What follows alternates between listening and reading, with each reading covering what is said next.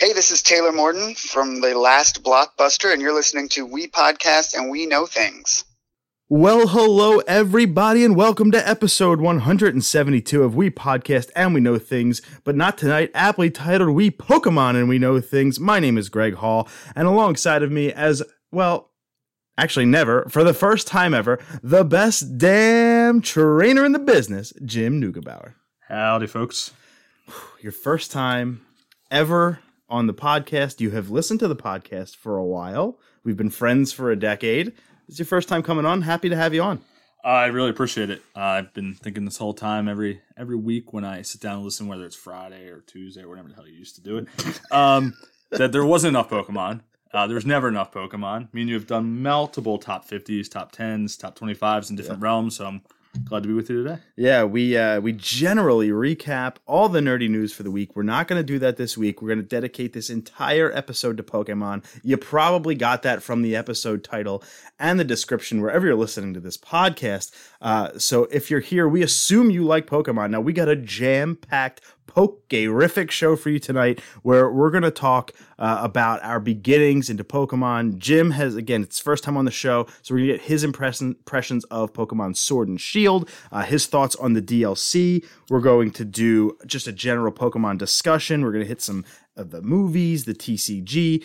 Now, Jim alluded to it a minute ago. We send each other like top 50 lists. Sometimes we do like challenges offline where we come up with top 50 video games. I've actually talked about that on the show prior, uh, but we decided this time to do a top 50 Pokemon. It took us a little bit to get the list together. Well, really, it took me a little bit to get my part of the list together, but we did it. We sent each other 11 through 50, and tonight we're going to reveal the top 10. I must say, uh, I got a phone screenshot while Greg received a beautiful PowerPoint from me, which one slide per Pokemon. So I'm just going to say equal effort taken. I got a 40 slide deck that I felt like I was at work. And Jim got a literal copy paste job from the notes section of my cell phone, so you know who put more effort into it.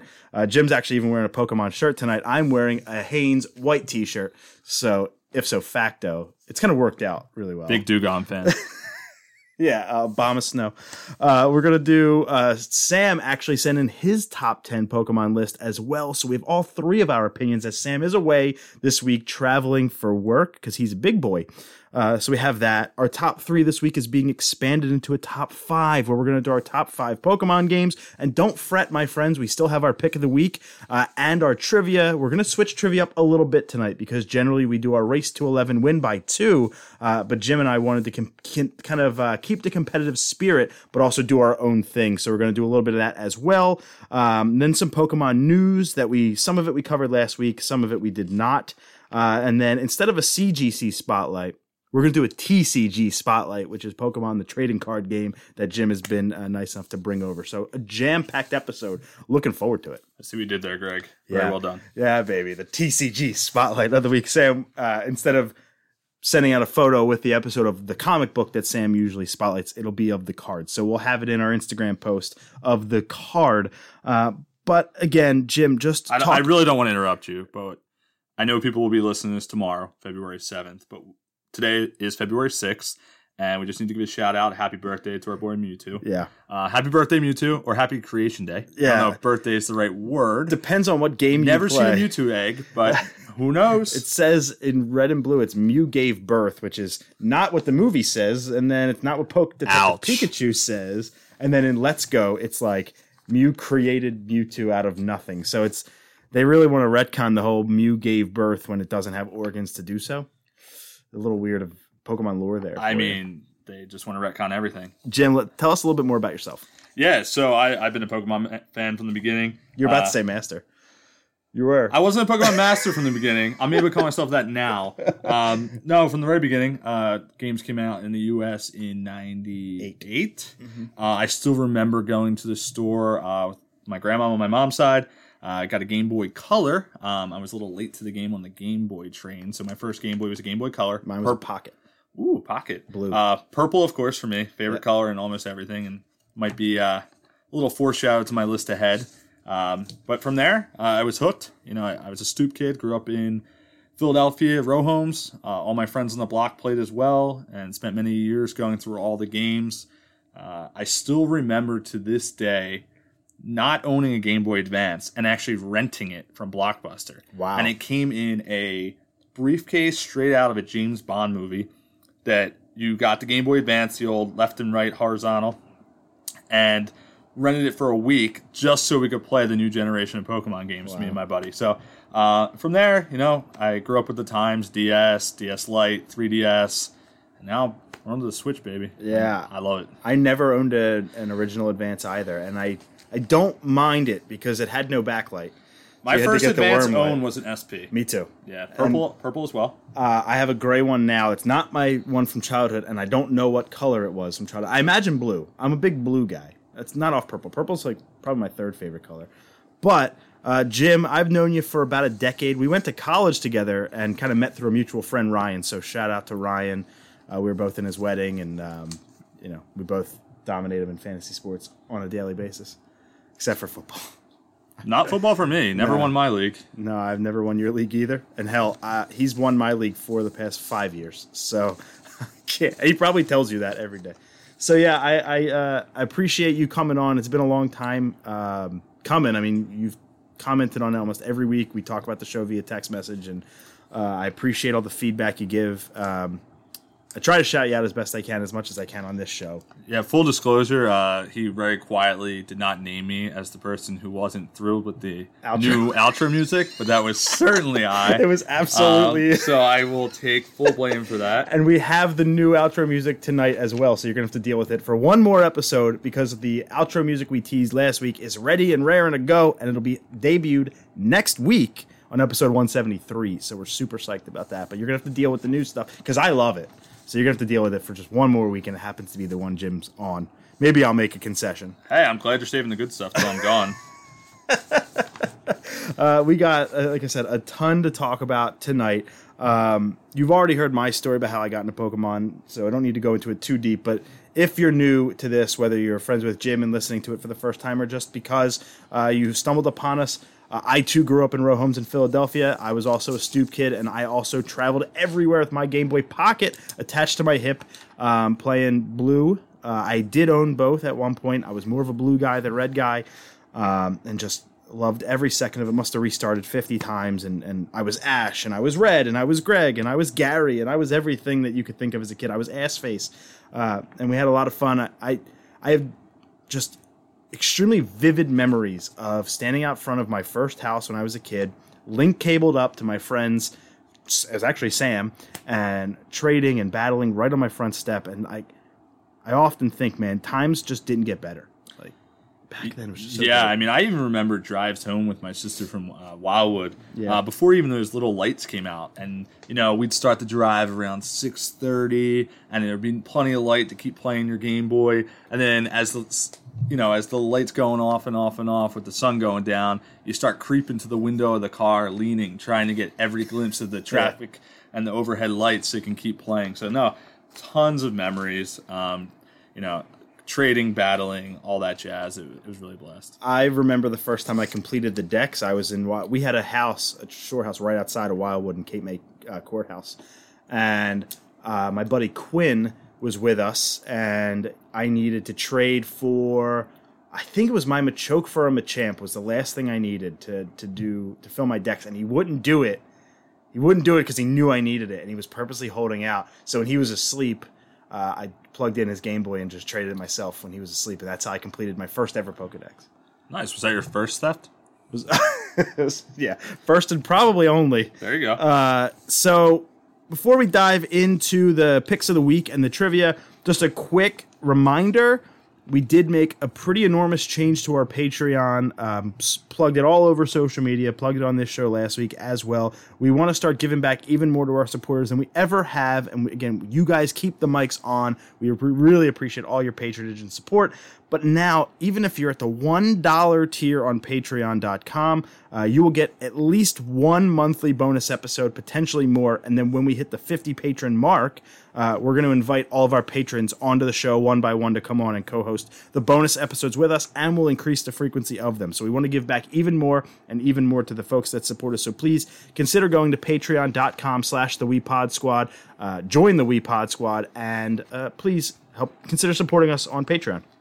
Also, it's kind of already talked about it, but the outro music is ready to roll, and we'll hit that next week, episode 173. Be ready for some really cool outro music. I love it. I've listened to it probably 300 times already. So, shout outs to our friend who is yet to be named, uh, who will be doing that. So, we'll start off with picks of the week. We'll go into our trivia challenge that we'll talk about in a minute here, and then some just general Pokemon discussion. But let's start out with our pick of the week.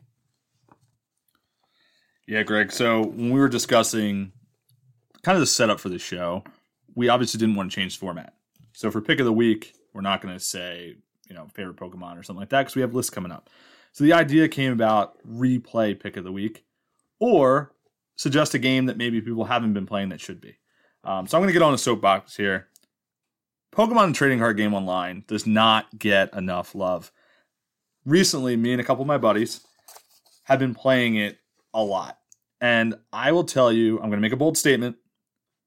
I would rather battle friends on the trading card game online than any core game. It is that much fun.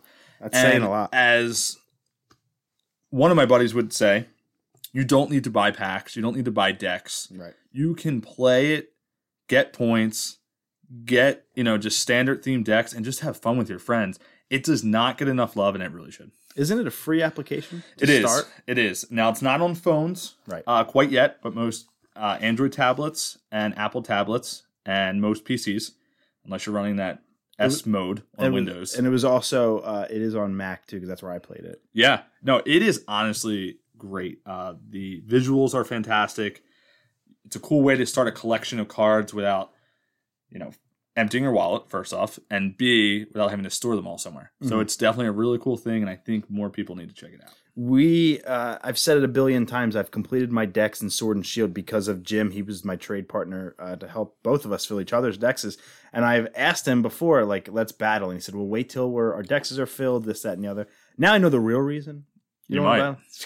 it's because You know, when it comes to battling on the core games, until they put in something where you can't switch out, switch in whenever you need to based on type advantages, I just find that sometimes it loses some of its pizzazz. Okay. Now, I will say, as I've listened on some other Pokemon podcasts in the past, that I do like the, the dynamic of building a team in anticipation of that. Yep. Right? If you have a strong water type and everyone knows you have a strong water type, your opponent's probably going to have a, a strong electric type. So then you build ground moves in on the back end and you build a team that way. Like, I completely understand. yeah. But- or you just put a Wobbuffet out there with Shadow Tag, and then you can't call him back, Yeah. You- or, which is the worst. or that, or you run out of time, Yeah. which you don't do in the Pokemon trading card game online. So um, there's a lot of advantages to it. Um, I still love battling on the games. I think one thing we need to caveat right now is whenever you make a top 10 list, top 50 list of Pokemon, the last single person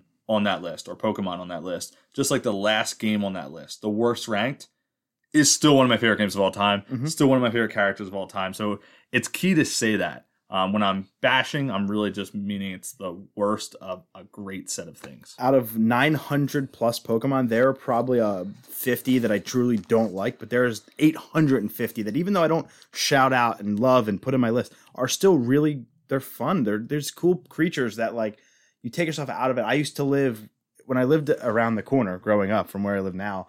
There was this field that connected to Community College of Philadelphia uh, Northeast campus, and this was a big open field with hills. And at the bottom of this hill, it looked like a Pokemon stadium. It was insane. And all when we were kids, we used to just go back there. We'd play football, but we'd half the time just be throwing our fake Pokeballs from Burger King out there and be like, "Go Dragonite!" whatever. Someone gets hit with those metal cards that were dipped in gold. in the freaking ball Oh. for the first movie. Like unbelievably, like good times of just like. Now, personally, I think if Pokemon were real, we'd all be extinct. The human race would not exist. Um, but that's just me. I think I mean, I think Pokemon would love me. I don't. I can't say anything for you. no, they they would not love me. My cats don't even like so you'd be like AZ. Oh, okay. From X and Y. Yeah, they would just off themselves. But I'm not seven and a half feet tall and 3,000 years old. So I guess that's a thing. You are older than me, so I figured it was close. Uh, my pick of the week, I'm going to kind of cop out because it was my pick of the week last week, but I was only three gyms in. And this week I finished it. So uh, I can finally kind of go into it a little bit deeper. Was Pokemon Black. Um, you know, as we go into our favorite games list and all this stuff, you know, I, I think just to shed a little bit of light onto Generation 5, an often forgotten generation, especially by me, as it's in the lower half in terms of my favorite generations.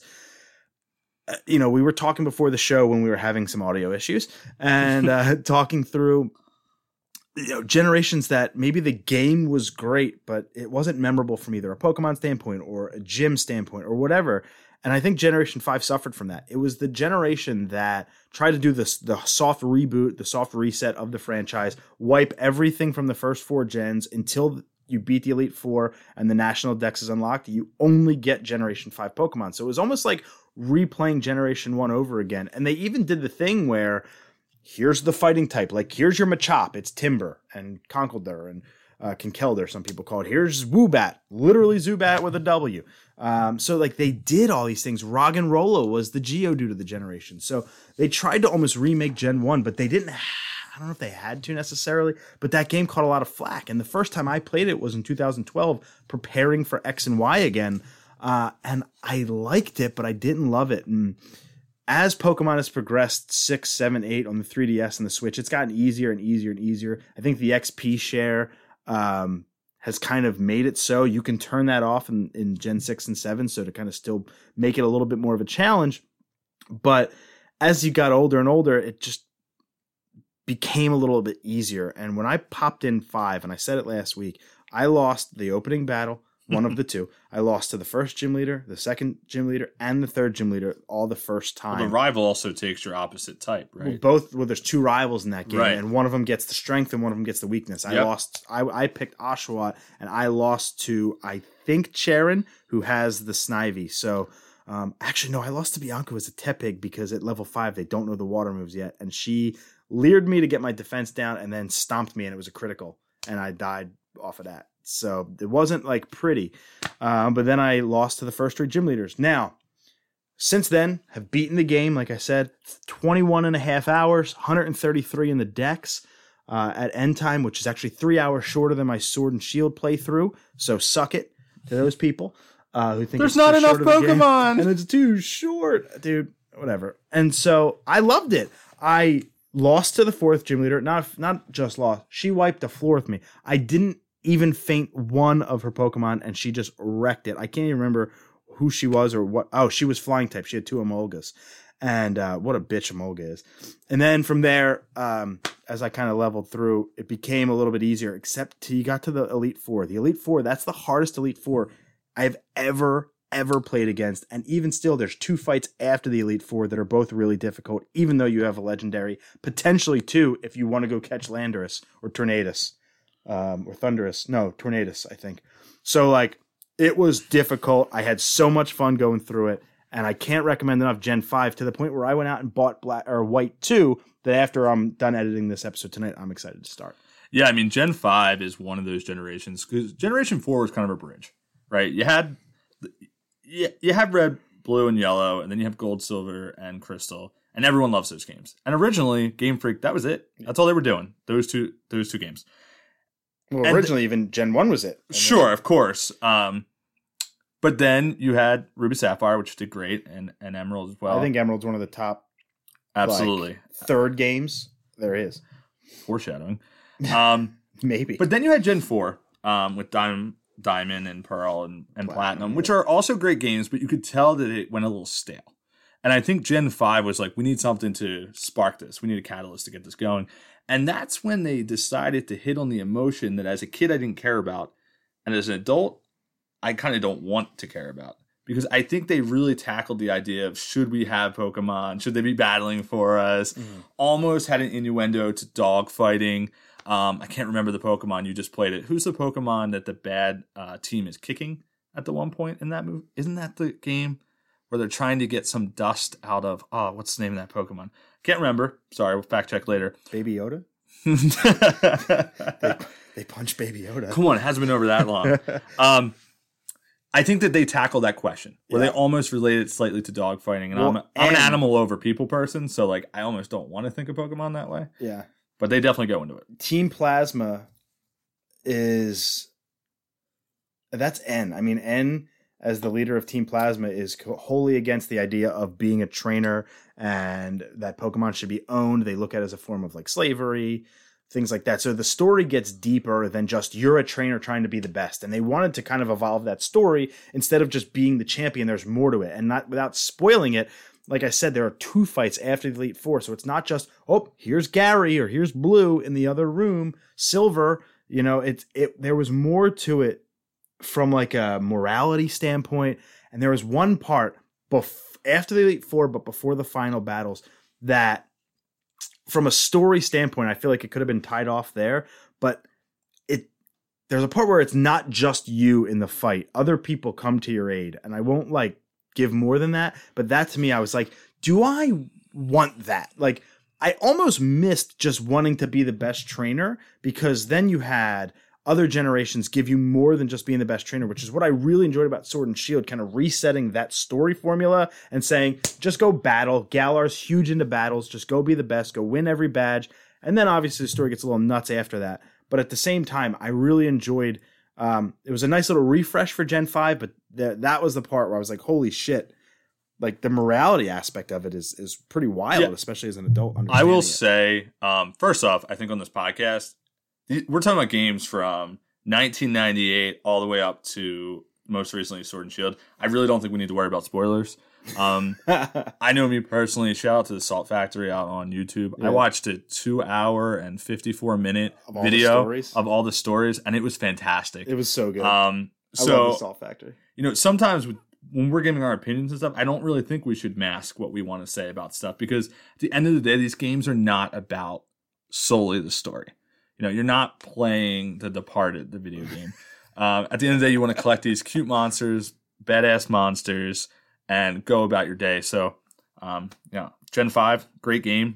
Uh, the second one is also fantastic. So Yeah. I look forward to hearing It what your the- playthrough is like. It is the only main series Pokemon game I've never played. I've never played Black well, you have to leave 2. the podcast now. Yeah, so well, you have Black 2. I was very jealous when you showed me that photo of Black 2. I uh, just got White 2 today, like I said, February 6th. So uh, I'm going to be a noob in that one. And what I like about the second game is they have challenge mode.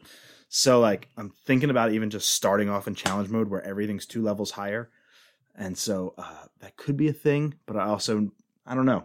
I don't know. Maybe I'll just for the first time just enjoy it. we didn't plan this, but our picks of the week can definitely be played side by side. We're not telling you to play two core games. Uh, so have one up on your tablet for when That's you want a little bit easier going and playing some card game, and then have black and white running on your DS or DS Lite. I'm a big component of the DS Lite. I know it's a crazy thing to say, but I just love the smaller screen, more compact feel. Um, but yeah, get get playing them. At least you're not saying the DSi. That was a mistake. The DSi. The DSi doesn't have a Game Boy Advance slot. So that was that was a dis-selling point. for me. I actually went on. That is is a mistake, and so is the 3DS not having one. Uh, I agree. So I actually went out and bought the SP on Facebook Marketplace so I could play every game now, no matter what I have a machine to play them. So that's exciting. Uh, so generally, this is where we transition to trivia. It is nine for me, four and a half for Sam on our race to 11 win by two. But because Sam is not here, what we're going to do is do a kind of race to three almost, um, or maybe even best out of three. We each have three trivia questions for each other uh, that we're going to read out. I think Jim even made more than that. Um, so we'll do that. First one to what did you say, two or first one to three? Hey, I'm I'm all down for we ask the three questions. If you need the the answers, you get a half a point. Yeah. If you don't need the answers, you get one. It could leave some interesting things on the last question. I also will say that there's one of my three questions that cannot get multiple choices. I made it, you know it or you don't, but it's kind of easy. Well, that's ridiculous. It's kind of easy. You don't need answers. I'll say that. It sounds just like you don't need the full Pokedex in Sword and Shield. we're getting Ouch. we're getting 600. That was my number. I'm happy. Uh, you can start off. Okay, first question on the Pokemon trivia. This is going to be one of those. Four of these are true. One is false. You need to tell me which one's false. Okay. Herman Cain quoted Pokemon in a speech during his run for the 2011 Republican presidential nomination. That's the first option. Option two Kanto is the name of an actual region in Japan. That's true. Option three. Wait, am I saying which one's true or false? which one's false? Okay, that was that one's true. Number three. In Taiwan, in 2001, they ran a limited run of their equivalent $1 coin that featured Pikachu on the back. Damn.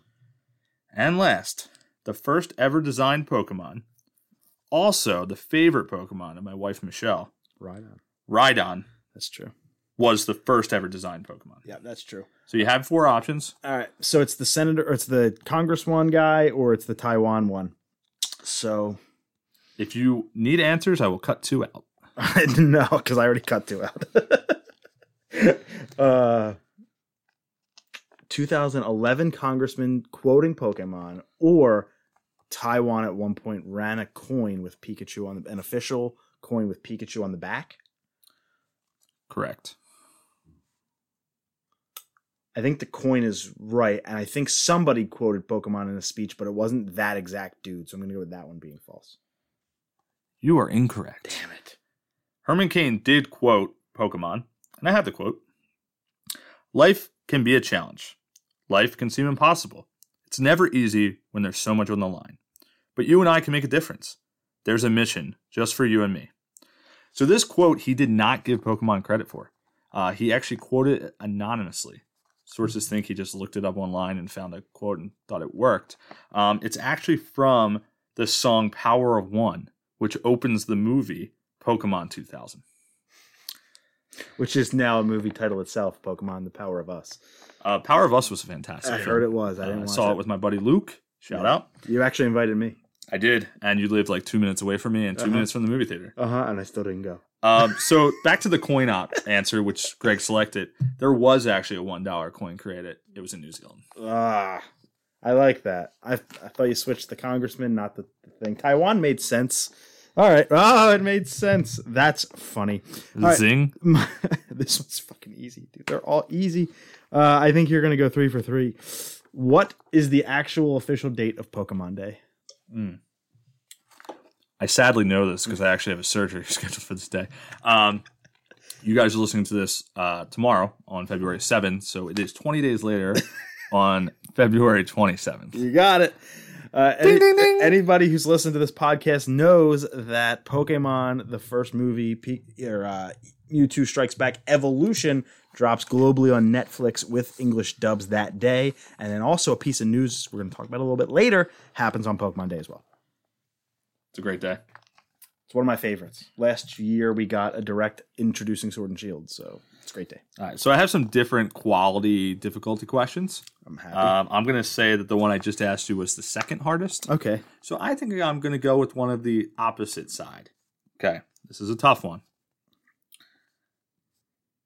Seeing as today, for all you listeners, is February 7th, who is National Pokedex number 207? I was going to ask you a similar question, but it had to do on your birthday, and I don't know what your birthday is. It's March 4th. So It's also a sentence. Pokemon 34 or 034 or 304. I don't know. But we're on, mine's we're on 207. Mine's 517 and it's Munna, if anybody cares. I am What is it now? Two, what? 207. All right, so it's and I am 2. happy to give you the answers. It's a Gen 2, and it's middle of the pack Gen 2 for 151. Just because we're playing a close game, I will give you the answers regardless for full point. Uh, let me at least. I'm gonna need them. I just want to, in my head, come up with one and see if it's part of your answers. Da-na-na, da-na-na, So it's da-na-na, in the 50 range-ish. Out of 101, I think was added in Gen 2.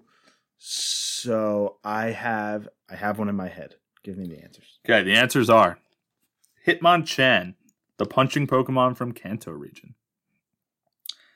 Gligar, the fly scorpion Pokemon from the Johto region. Loaf, the tall yeasty Pokemon from the Laurel Springs region. And Heracross, the single horn Pokemon from the Johto region. One of those got you laughing. I don't I know why. yeah, I can eliminate A and C. Can definitely eliminate C. Shout outs to to Bread. Uh, Are you sure? It is the tall yeasty Pokemon from the Laurel Springs region. I, I got that one. Yeah, that was the generation that they made after New Jersey. That's why the game never came out. Um, all right, shit. Sucks put two Johto in there. Obviously, we're going to, and I think you, I know Gligar's purple, and I know you like purple, so I think that's why you put him in there. Heracross was not on my list. My in my head it was Sudowoodo, but I think that might even be a Gen three. No, it's Gen two. Um, Come on, you don't remember getting that water bottle? that's that's what I'm at. That's where I'm at on that one. Uh, shit. I feel like it's Heracross. Yeah, I'm gonna go Heracross. Heracross is also incorrect. God damn it! It was put the fucking Gligar. purple one on there. I should have gone with it because I figure he's probably. I think he may have been on your list, uh, in, in the top fifty at least. All right, so you're. I got to nail the last one to even tie, and you can't get any of my last two, or you're gonna win, and you're gonna get this one. Now there are no options. You just have to get it or you don't, um, and it's it's a doozy, but it's easy.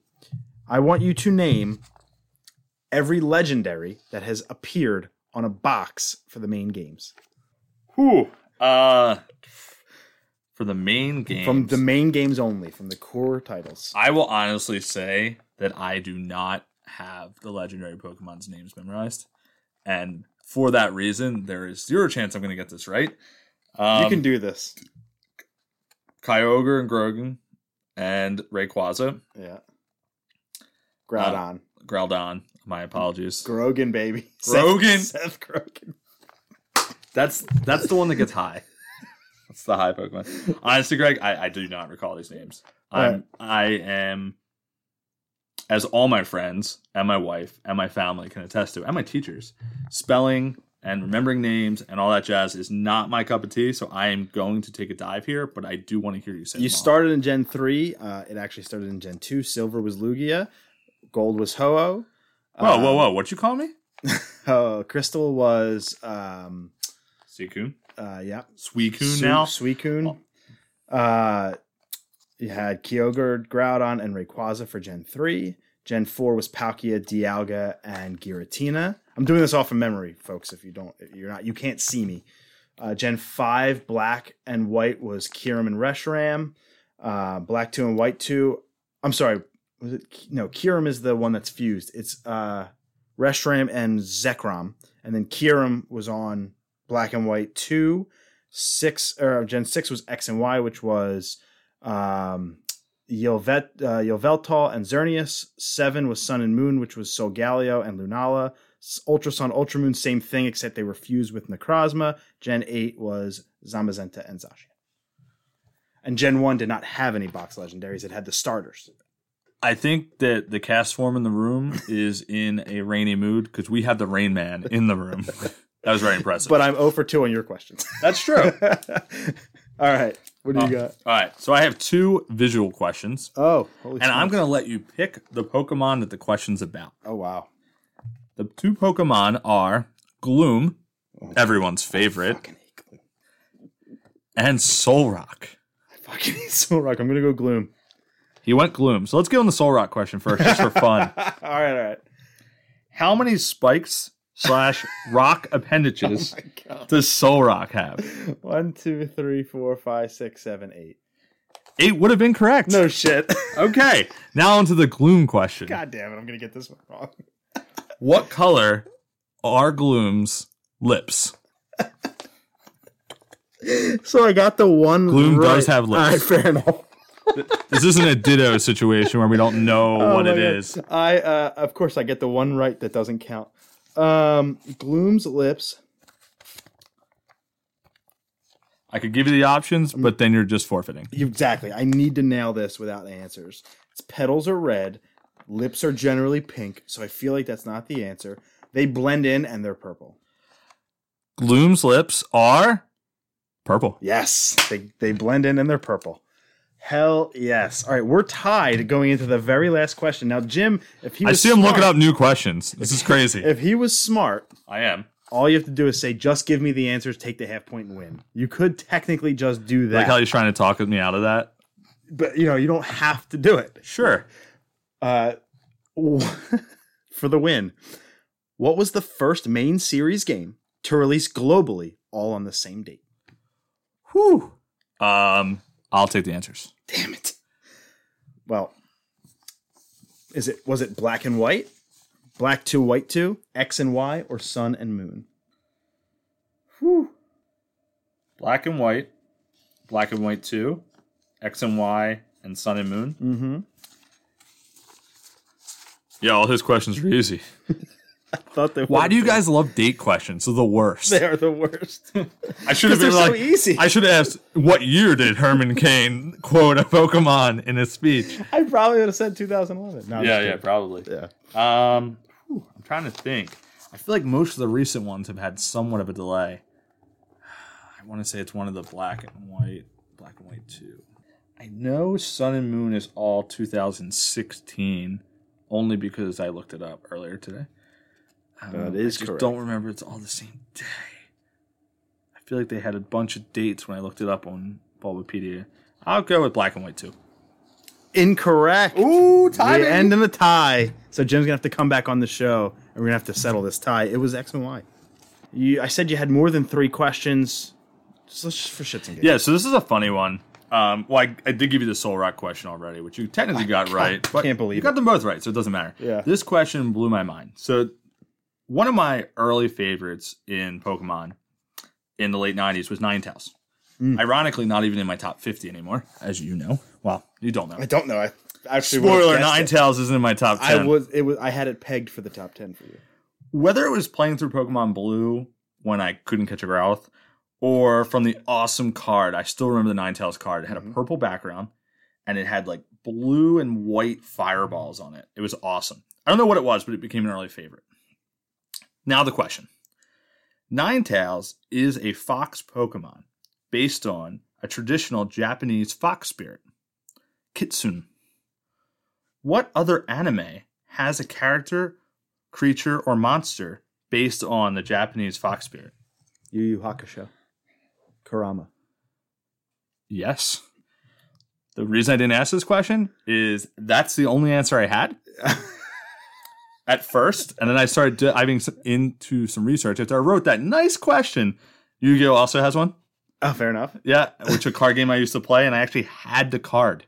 I was looking through my Yu-Gi-Oh cards, and there is a nine-tailed fox. Is the name of the card. They didn't even give it a cool name. Like nine-tailed fox is the name. So apparently, every anime ever. Yeah. Those are the only three that I've ever heard of. Did you expect me to get that? I think you were going to get it. Yeah, Yu Yu Hakusho is my favorite anime of all time.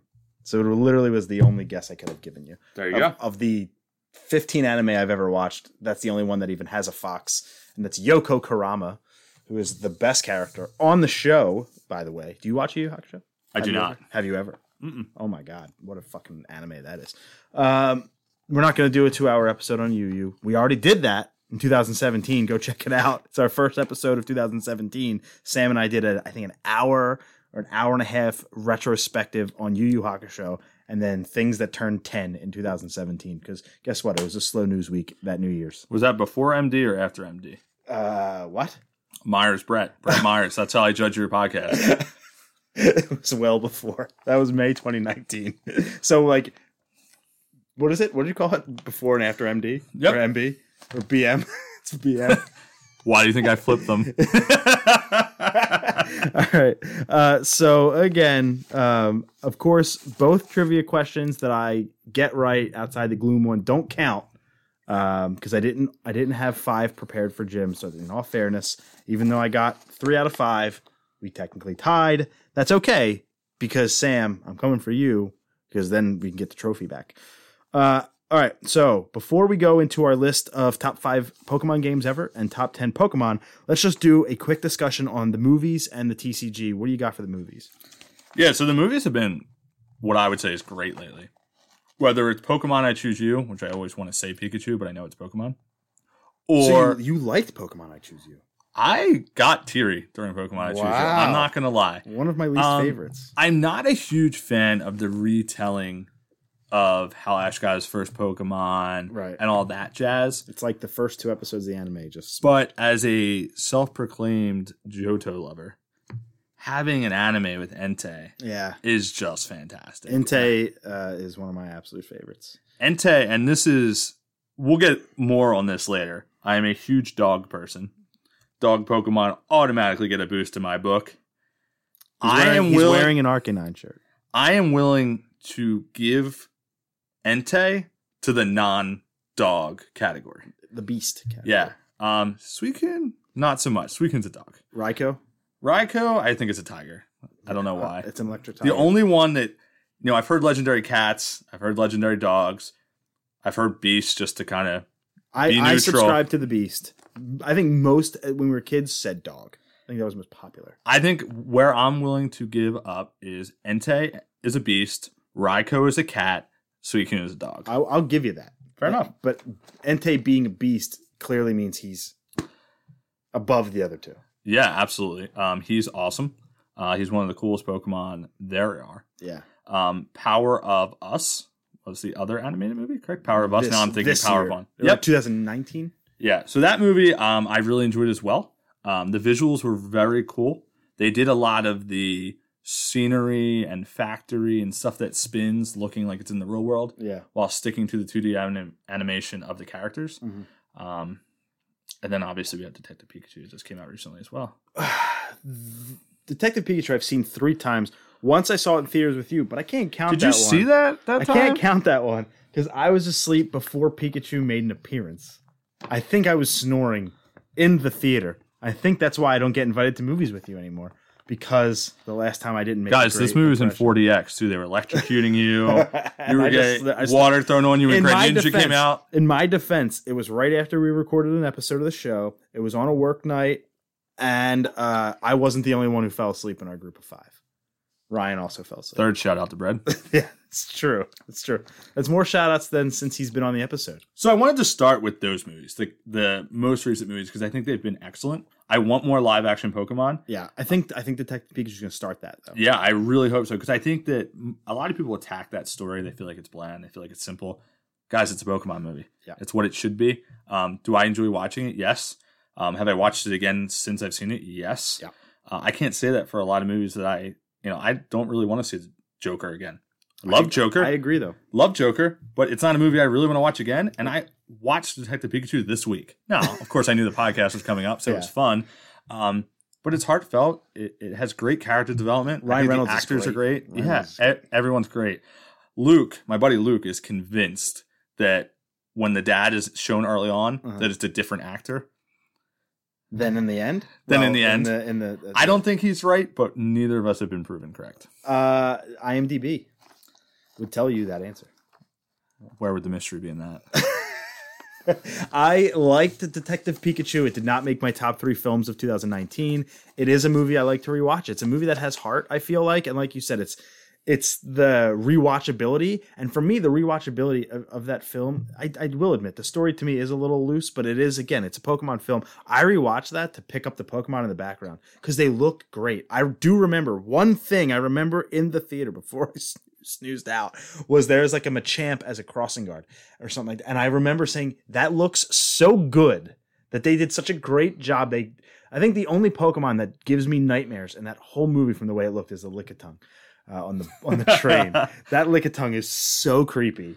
Yeah, I wasn't a huge fan of Charizard's design. Oh, that's true. Um, very scaly kind of look. Yeah, like I like the idea of making them very real. Mhm. I think that's a really good avenue, yeah, but it didn't seem consistent. When you saw Growlithe run up at the police station, yeah, yes, he had more of a fluffy dog look, but they didn't change his snout longer. They Mhm. didn't, you know, make his body have a more slender proportion that a dog of that size would have. Mhm. I thought they went a little too real for Charizard? Charizard, but I still. This is where I'm going to caveat again. I Yeah. still liked Charizard in the movie. It's just probably something that stuck out to me as a little, almost too much over the top. Well, I think to that point, they tried to go uber real on Charizard, but then with Mister Rem- with Mister Mime, he looks like a 3D CGI thing that you know isn't real on the screen. You know that it's in, done in post production. So to like that end, the inconsistency of that because Pikachu, the one thing that I like, Pikachu's not one of my favorite Pokemon. I love Raichu, not so much Pikachu. Is they gave him fur, right? Like you can actually see fur, and I feel like in some other Pokemon with fur that you could see the fur, and some it was just bland, flat CG. So I think it was like there's inconsistency there, but man, I still look at the background and I'm like, holy shit, look at the Snorlax, or look at the whatever the Braviary. My favorite, and I think they did it with just eyes. Mhm. All they did was eyes was Bulbasaur. Bulbasaur by far. great. He was so cool looking. I actually, I'm a big Pokemon card collector still. Um, I actually have the entire collection of Pokemon cards from the movie. Mm. Um, they released a series in three card packs, which is pretty brutal. but I did get all 22 cards, I believe. And the look of the Bulbasaur card is just gorgeous. Yeah. Um, I did really enjoy that. Um, I know we led with the newer movies. Um, obviously, Pokemon, the first movie, and Pokemon 2000. Um, you watch those, you get those original voice actors. It's it's phenomenal, right? Yeah. That's the one thing about the anime and the new movies that we can probably all agree on. I will not put Ash as my worst voice. my worst voice, and it just drives me crazy, is Meowth in the new anime. Oh, he is brutal. Like I know James sounds very different, Yeah. Ash very different, but Meowth, they just made him so whiny and not as Snarky, sly and yeah. like clever as he used to be. Um, that's the one that sticks out to me. That's a good call out. And uh, I think James was the most like over the top. They also changed James in like the first five episodes of season one. There was an original James actor up until that episode where the Pokemon Center blows up or whatever. James is a great character. He's a great character. The whole the He's whole just dynamic. not as diabolical. Like if you were putting a diabolical order, I think you'd put Jessie, Jessie Meowth, Meowth, and then you know all the Pokemon. I mean, Arbok is Vic- terrifying Victory looking. Bell. How does Team Rocket not all have Houndoom? Okay, no Because- story for another day. because Team Flare, I think, has a bunch of Houndooms. There's a team. There's a How team could Team Flare even see with their like red, Red solid red glasses? and their and that hair. uh, Fire fields forever. I don't love the new movies. I think, well, that's not fair. I think the Power of Us is good. I think I Choose You was really weak. Um, I think I was also at the time where that was what seventeen, I think. So Sun and Moon just came out. I just got done playing it. Um, I just I wanted more Alola, and then I was going back to Kanto, and I played Pokemon Go a lot at that time, and I was just like, I think they just released Gen two, so I was just all Kantoed out at that point, especially when I, especially when I knew that oh, you know what it was? Disney Now, the Disney Now app released every episode of the Pokemon anime for free with like a shit ton of commercials. But I was watching that again, and then there's also this YouTuber named Suede. He's an excellent YouTuber. He has this poke or this series on his YouTube channel called Suede's Pokemon Journey, where he goes through once a week. He does an episode of the anime in ascending order from episode one. I think he's now on 114, and he does about a 15 minute video where he gives his synopsis, his thoughts, and then trivia about every episode. And I was watching that for the first time through, and obviously starting with the old episodes from Kanto. So I felt like I just watched it. So I don't think I gave it a fair enough shake. Um, but then the 20 movies bet- between Mewtwo Strikes Back, their first one, and that are a blur to me. The Hoopa movie sucked. Uh, yeah, The, the Volcanion movie sucked. Uh, all the black and white movies sucked. The Genesect movie, that didn't do well for me. Uh, even without a Pokemon theatrical release, it I think that takes away from it. I, I know that's such a cop out answer, but you know when you're producing something to put in a theater and you're willing to put that production value into it, I think you get a better product. Yeah. Um, I mean, think about how when we were kids going to the movies for the first movie or the movie 2000. I still have that Mew card, the one that like looks like the The Egyptian hieroglyphics? Yeah. hmm Um, Was that a McDonald's or Burger King card, or was that just a card That released with the movie? that Did was you the get card it with, with the your movie. ticket? Yeah, yeah. Um, man, They McDonald's. I can't believe you brought that up. That's where the toys were. Right? McDonald's. I'll still re- never Burger forget. King, I think. Regardless, I think it was Burger King. I'm trying Burger to think. I think I'm, I thought it was- was, the McDonald's. There was a Togepi, no, not those. I'm talking about the actual figurines that came in the Pokeball. the ball Pokeball. So Yeah. am I. So I'll never forget this, and I'm sure my mom will never listen to this podcast, but if she does, she'll definitely remember. We went to multiple McDonald's or Burger King. Sorry to the actual store that carried it for not shouting out properly. Um, but she would go there, and Happy Meals were like, I don't know, $5 at the time, $4. And she would just fork over like a $20 bill. And, you know, it it's not like I did not grow up loaded. My mom didn't grow up loaded. It was definitely a sacrifice for her to do this, but she loved to see how excited I was. And I forget I was sick one day or something was up, and she comes home with like a plastic bag of like maybe 25 of the balls. And apparently Jesus. the person at the store like knew they had different bags for different ones. So they were all different. I got the Mew one. I remember the Mew one was in a clear pink ball. Okay. It wasn't in the black, uh, red and white ball. Uh, I'll never forget that. And that whole time period when those animated movies were coming out, I mean, it was the golden time to be Mhm. into it. Um, one sad story. Sorry, we're going back to the childhood stuff. I remember me and my sister both got really into Pokemon the anime, and we heard that they were selling figurines at Toys R Us, RIP, or Kinda. Ish. There's three back now or two. um, I remember we debated. We sat at a table and we made a list of what figure we wanted to go buy at Toys R Us. And at the time, I've only seen like four or five episodes of the anime. Um, I'm forgetting the order of things coming out, but not important. I wanted Sandshrew. She wanted Psyduck or Clefairy, one of those. and we went to the store, and there was like four figures. You know, you had Pikachu, Squirtle, um, I think Charmander, Char- probably. or Charmander, and then there were some random ones that I was like, really, like, Jynx. yeah, something.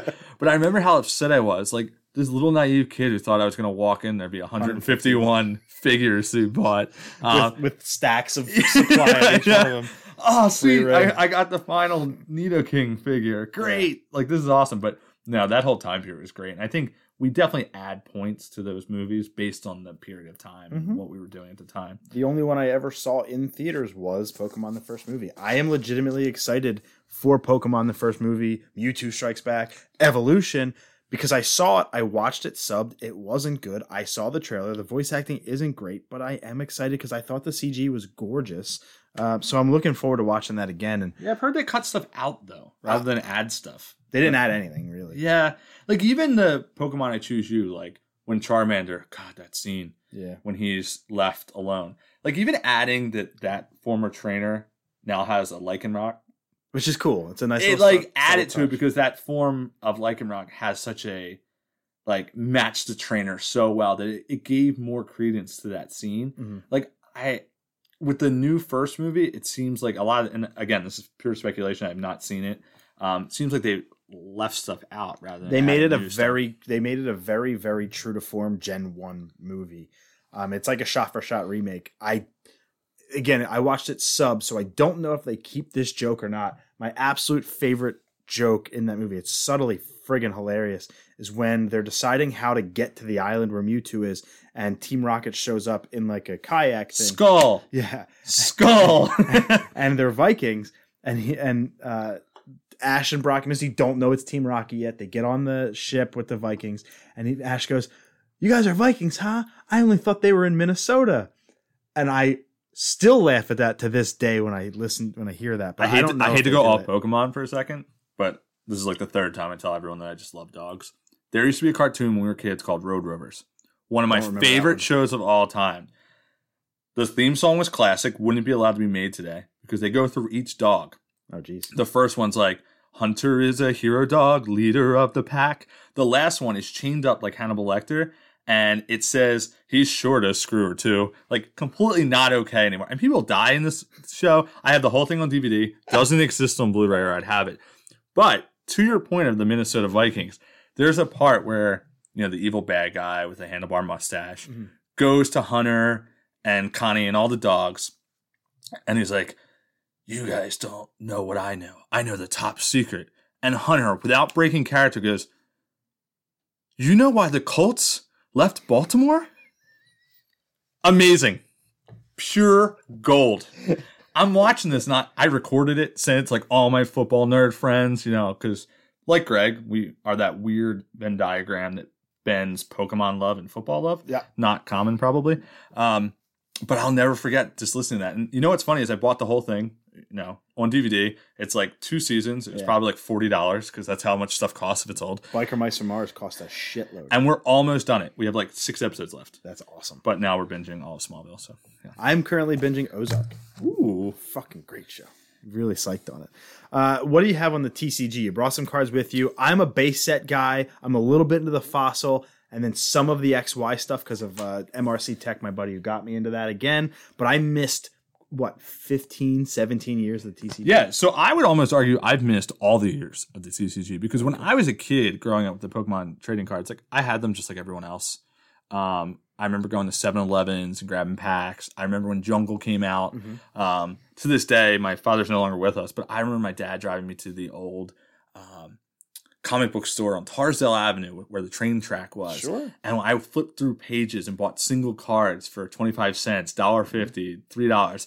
And I remember him being like dumbfounded. But again, you know, for making me happy, I think I picked up a John Elway card at the same time. um, You had to bring in the Broncos oh, well, come on. I should have wore that shirt. I have a T-shirt that has the Denver Broncos logo manipulated into a Rapidash, and it's the Mount Civil Rapidashes. Pretty cool. That Um, been fucking. But growing up, I collected the cards. Um, I never really played. I remember going to a single tournament at Toys R Us. Um, I also lived near the Garden of Earthly Delights, uh, which was a, a, place uh, over in Oxford Circle. Now it's still around. I think it's on Bustleton now, right, right south of Rhawn Street. If you guys are from the Philly area, and that was kind of my life. You know, I, I collected the cards from the first set. I remember when Jungle came out. I remember going to flea markets and buying the Japanese cards and just kind of just for appearance and collecting value. Fast forward to maybe two years ago, I was on the PokemonCenter.com, which is Pokemon store. Really clever that they named it that. And I saw that you could download the trading card game online. And I've never seen any advertisements, not on TV, not in stores, anywhere. And I was like, you know what? I'm going to try this. So I did it. And, you know, I played with the basic decks they give mm-hmm. you and I won coins. And I was like, wow, this is really fun. And then I found out that if you bought theme decks, they gave you a code with each with each theme deck to use that in the game. You can put the theme deck. and the deck theme decks in. are like ten dollars. Like it's not like you know I no longer care about the collecting value. Right. It's where me and Sam differ. For me with comic books, if I've read huge comic book guy, but when I read it, if I could give it back for ten cents off my next one, I would. Uh, I'm not a big saver, um, so this was fun for me for a while. I was playing the trading card game online, and then I kind of talked to my buddy Luke. I was like, "This is really fun." He's also loves Pokemon, huge Pikachu fan, so he can be your yin to your yang. Um, and slowly we started playing a lot online, and then we started playing with the hard cards. Then we found out that you could get the championship decks Mhm. from I think 2016 on. You can actually buy the decks for like eleven dollars. Now the back of the card has like a white logo on it because they're not Mhm. tournament official, whatever. Um, and me and my buddy would play for hours just sitting at my kitchen table playing Pokemon. And now I'm just hooked. Um, I think it needs to be played more. Um, on my way over, I needed a Monster Energy drink to keep me going, and I actually stopped at Dollar General and got two packs, one for Greg and one for I, of Pokemon Sun and Moon. Three additional card packs, which I've never seen before. So we have nothing else to open today, so you might as well open that baby. This is sick. And I will uh I will also say the day you're hearing this is the day the new Sword and Shield uh, TCG pack comes out. Debating going to Walmart after we record. I'm already ready to get more cards. I uh, I was a like I said a TCG guy and when I was a kid more into the collecting side than the playing side. I schoolyard fifth grade Derek Warren seventy five cents Charmeleon my first ever card. Nice. Zapdos my first holo that was taken from me by my fifth grade teacher uh, because I was definitely trading it to Ryan McCulligan during class. So I don't doubt her uh, and don't blame her for taking it. I was the guy who was doing it. Sorry, mom and dad. Catholic school education down the drain. That was crazy because I, I went to a different Catholic grade school. Uh, I'm not a religious person, but went to a different, and I remember it just blowing Yep. up, and people were just having them taken. Like to me, I'm thinking to myself, like we have people playing with yo-yos that could actually hurt people, and box ball, and you're taking cards away. It was, It was a different a- time. we we re- lived a rough life back then. We now I'm pretty sure they allow kids things. to have phones on them. Yeah, and so uh, yeah, that was about that. I did the fossil jungle, stopped completely. I stopped playing Pokemon after Gen three for a few years before I got back into it around The dark ages of Greg. Right. Then it was like that was the skateboarding rebel years. And um, got back into it when X and Y was coming out about a year before X and Y. Caught up on Gen 4, caught up on Gen 5, and then just like head dove back into it around 2013. Seven years later, I'm still hooked. But the only TCG I ever learned, I learned how to play it about three, four years ago, thanks again to MRC Tech, where I would go over to his house, we'd play with the X and Y decks. I whipped that ass with the, with the chestnut deck. Um, Well, that's something cool about the online too. Yeah. Is they have like once you get into this, you realize that every like three years they pretty much put a, a stop where all cards before a certain time are no longer allowed. Yep. They're actually getting rid of fairy type um, for Sword and Shield, so no no fairy type going forward in the card game. Um, but what's shit. cool is you can still buy with the points on your system, and these are not like you can't load money in right. um, points from winning competitions, whether it's versus a computer or versus random people or friends. Um, any theme deck that has been around for since this has launched, Even base set. yeah, you can buy Johto theme decks, and and trust me, they're not as good. Like I suggest, if you're playing it with a friend, you say, "Hey, you get one, I'll get one. We'll use these." Because if you Yeah. use some of the newer ones, um, Scyther. Hitmonchan, not great cards, but they actually were the feature holo in some of those. My first theme decks. deck when I was a kid from Toys R Us, I still remember it. It was the one um, on Cottman Avenue. Uh, the Pokemon section was on the right when you walked in. Was a Machamp Pokemon deck. One of getting my questions to you was gonna be, and I forgot actually. I didn't like. I just forgot to ask it. Was out of base set, there was always one hologram that was always first edition. Who was it? And it was Machamp. Nice. Yeah, like they every fucking. I know you guys did this, but who was your favorite hologram from that first set? I know you did that a couple of Um, episodes ago. I don't want to say it because it will spoil my top ten list. Okay. So I will tell you when we get to the top ten list. When we get to that one, I will say this was also my favorite hologram. Sounds good. Uh, well, let's crack these. Yeah. They're gonna sound fun and fresh. Yeah, usually we crack something else. Thanks, guys. Appreciate it. He doesn't mean that. And I think No, no, I meant a drink. Uh, since there's only three know. cards, I feel like we could go one for one on a quick description. if, if you wanted to add them in, though, here you go. That's actually just an ad. Um, I thought it was adding them in as well. enough. Wow. I actually got You're gonna like this. probably in my top 70 Pokemon, but his second evolution is definitely in my top 50. So I'm going to start with the one that I just said. I got with 60 HP Ah, Lillipup. I love Lillipup. How could I not love Lillipup? He's adorable. Um, he's shown looking up at you like every little puppy does when all they want is peanut butter or to bite your ankle. Uh, I have a little one at home. I know how that feels. Surrounded by green flowers. It's a very cute card. Uh, I like Stoutland. I think you're a Herdier guy. Speaking of Stoutland, when you talked about Pokemon I Choose You, Yeah. how bad was it that they just designed a character after him? Like they took that little old guy and were like, we're gonna make a mix of Herdier and Stoutland and put him A human. in human form. Uh, I have one of the dumbest Pokemon. I said earlier there's about 50 I just don't like, and of course, this is one of them. Uh, it is Roggenrola from Gen 5, the Geodude wannabe of Generation 5, 70 HP, Smackdown for 20 plus with a fighting energy and a. Uh, what It looks like a it? rock pocket. Never mind. What do they call the damn? Uh, what is it? Normal energy, right? Yes, any energy. Yeah. Uh, 69 out of 149 in terms of rarity, so not much there. Pretty common card. The basic Roggenrola. Yeah, and I'll just uh, correct Greg just because the uh, the numbers at the bottom are the number in the set. Oh, but also thought- common card was- regardless. yeah, I thought it was rarity. Yeah, so if you want to collect the whole set, that's how you can order them. Yeah, so it's just the order. I thought order was in rarity. That's my that's my mistake. Because I always thought then the most rare card in base set was Alakazam because he was number one. Huh. But I just thought that. But maybe I'm wrong. You're fine. My second card, this is a cool one. I don't want to spoil it, but it is not a dark energy as people think. It's actually darkness energy. Um, very cool looking card. I actually have some holographic ones of these. that's neat. Um, in normal packs where you get what is it, eleven cards? I don't remember. Um, you always are guaranteed one holographic card in every pack, and most people are upset when they get an energy. But Mm-hmm. I actually think it's really cool. If you ever build your own deck, I have a fire deck that I built by myself, and I actually have ten fire holographic energies in it. It looks very cool.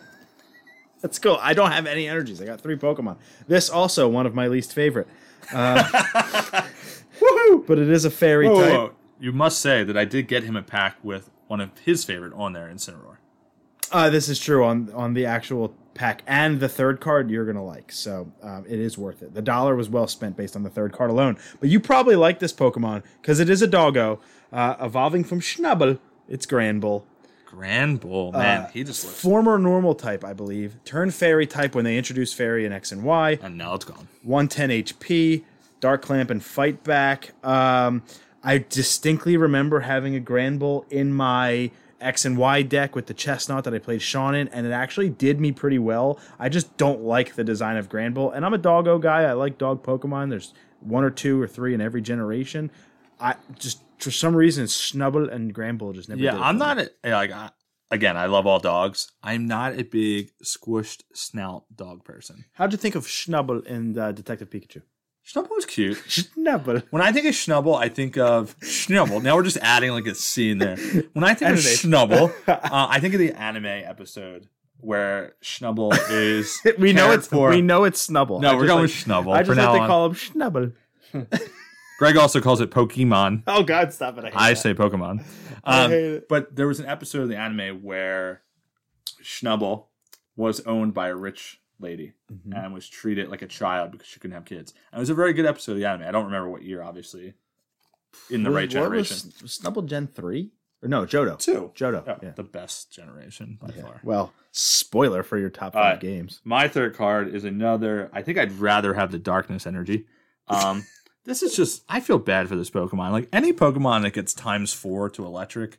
Like who decided to make flying water Pokemon. Like it's just mean. Oh, Wingull. yeah. I have Wingull. Wingull. It's, it's not- Wingull and Schnubble. It's not even a good picture because his ears are flapped over as if it's like a bunny rabbit. That's terrible. Um, Wingull. yeah, I'm not sure, and it only knows Roost, Which which, lets you heal. It lets you heal 30 damage, but then you can't retreat the next turn, and it can't attack. It can't attack. Yeah, I, I mean, I guess we need coasters. Wingull is one of the most annoying Pokemon in the game because you always run into it, and then you you're like, all right, let's go grass type, let's go Vine Whip because it's water, and it's not super effective. And every time I fall for it, and every time I forget. My third card, Jim, you're gonna like this one a lot. Uh, Oh boy, yeah, uh, it's first and foremost, it's really cute art. It's like, uh, like like chibi kind of art. if Like- you tell me the Pokemon before you show me the art, I might know the card. You pr- you you have this card. There's no doubt about it that you have this card uh, at 80 HP, knowing takedown for 60 damage. James's best friend from he was a kid in the anime. He had a Growlie. Oh my god, I don't think I have that Well, card. now actually. you do. I definitely do now. You know what? You you can have my Wingull. I don't want the Wingull. No, you're taking the Wingull. you have Wingull and Schnibble. Wingull or Schnubble. I'm gonna take Prost.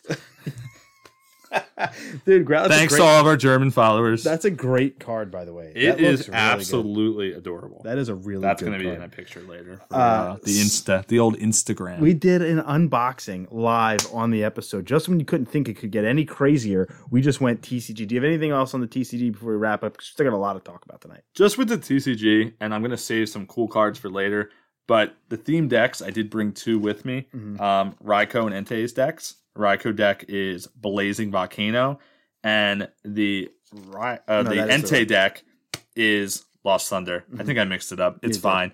Um, these two decks are really awesome if you want to get into the game because they're not simple They're good starter throw out cards, Yeah. try to pummel your opponent. There's tons of strategy involved, and that's the thing about this game is it's almost like chess when you play it as an adult. I'm not I'm not shitting on little kids playing games like they can obviously get to that level, but you're starting to think three, four, five moves ahead like you would be playing chess, and it can get intense and Sure. really fun. So go go check it out. All right, we're gonna move on to a couple lists before we get into some impressions of Sword and Shield and the DLC and stuff like that.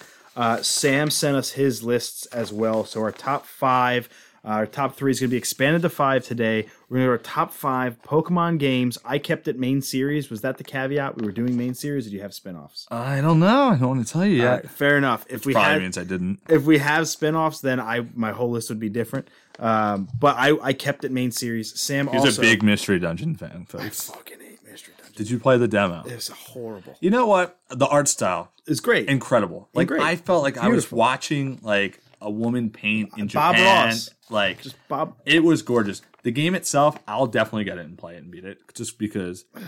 Sometimes I love the idea of Pokemon not being with humans. sure It makes me kind of. they can be humans giddy. instead Um, I also like the idea that Mega Evolutions are going to be in it because of all the stupid stuff they keep adding to Pokemon games. I didn't hate Mega Evolutions. i didn't I either. hope that's a sign for Yeah. the future.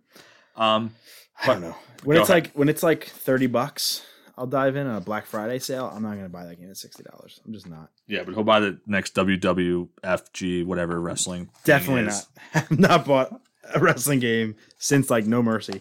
All right. Uh, I'm gonna start with Sam's list. Uh, we did top five games. He and Now, are we gonna said- all give our five and then all give our four? Yeah, we'll all go around to five Okay. and then four and then three. It'll go And we'll Sam. discuss each person's one, including Sam. Yeah, we'll go Sam, me, then you. Sam's number three, which is crazy. So his number five. He actually no, he didn't go all main series. He actually went one spinoff. Uh, is Silver.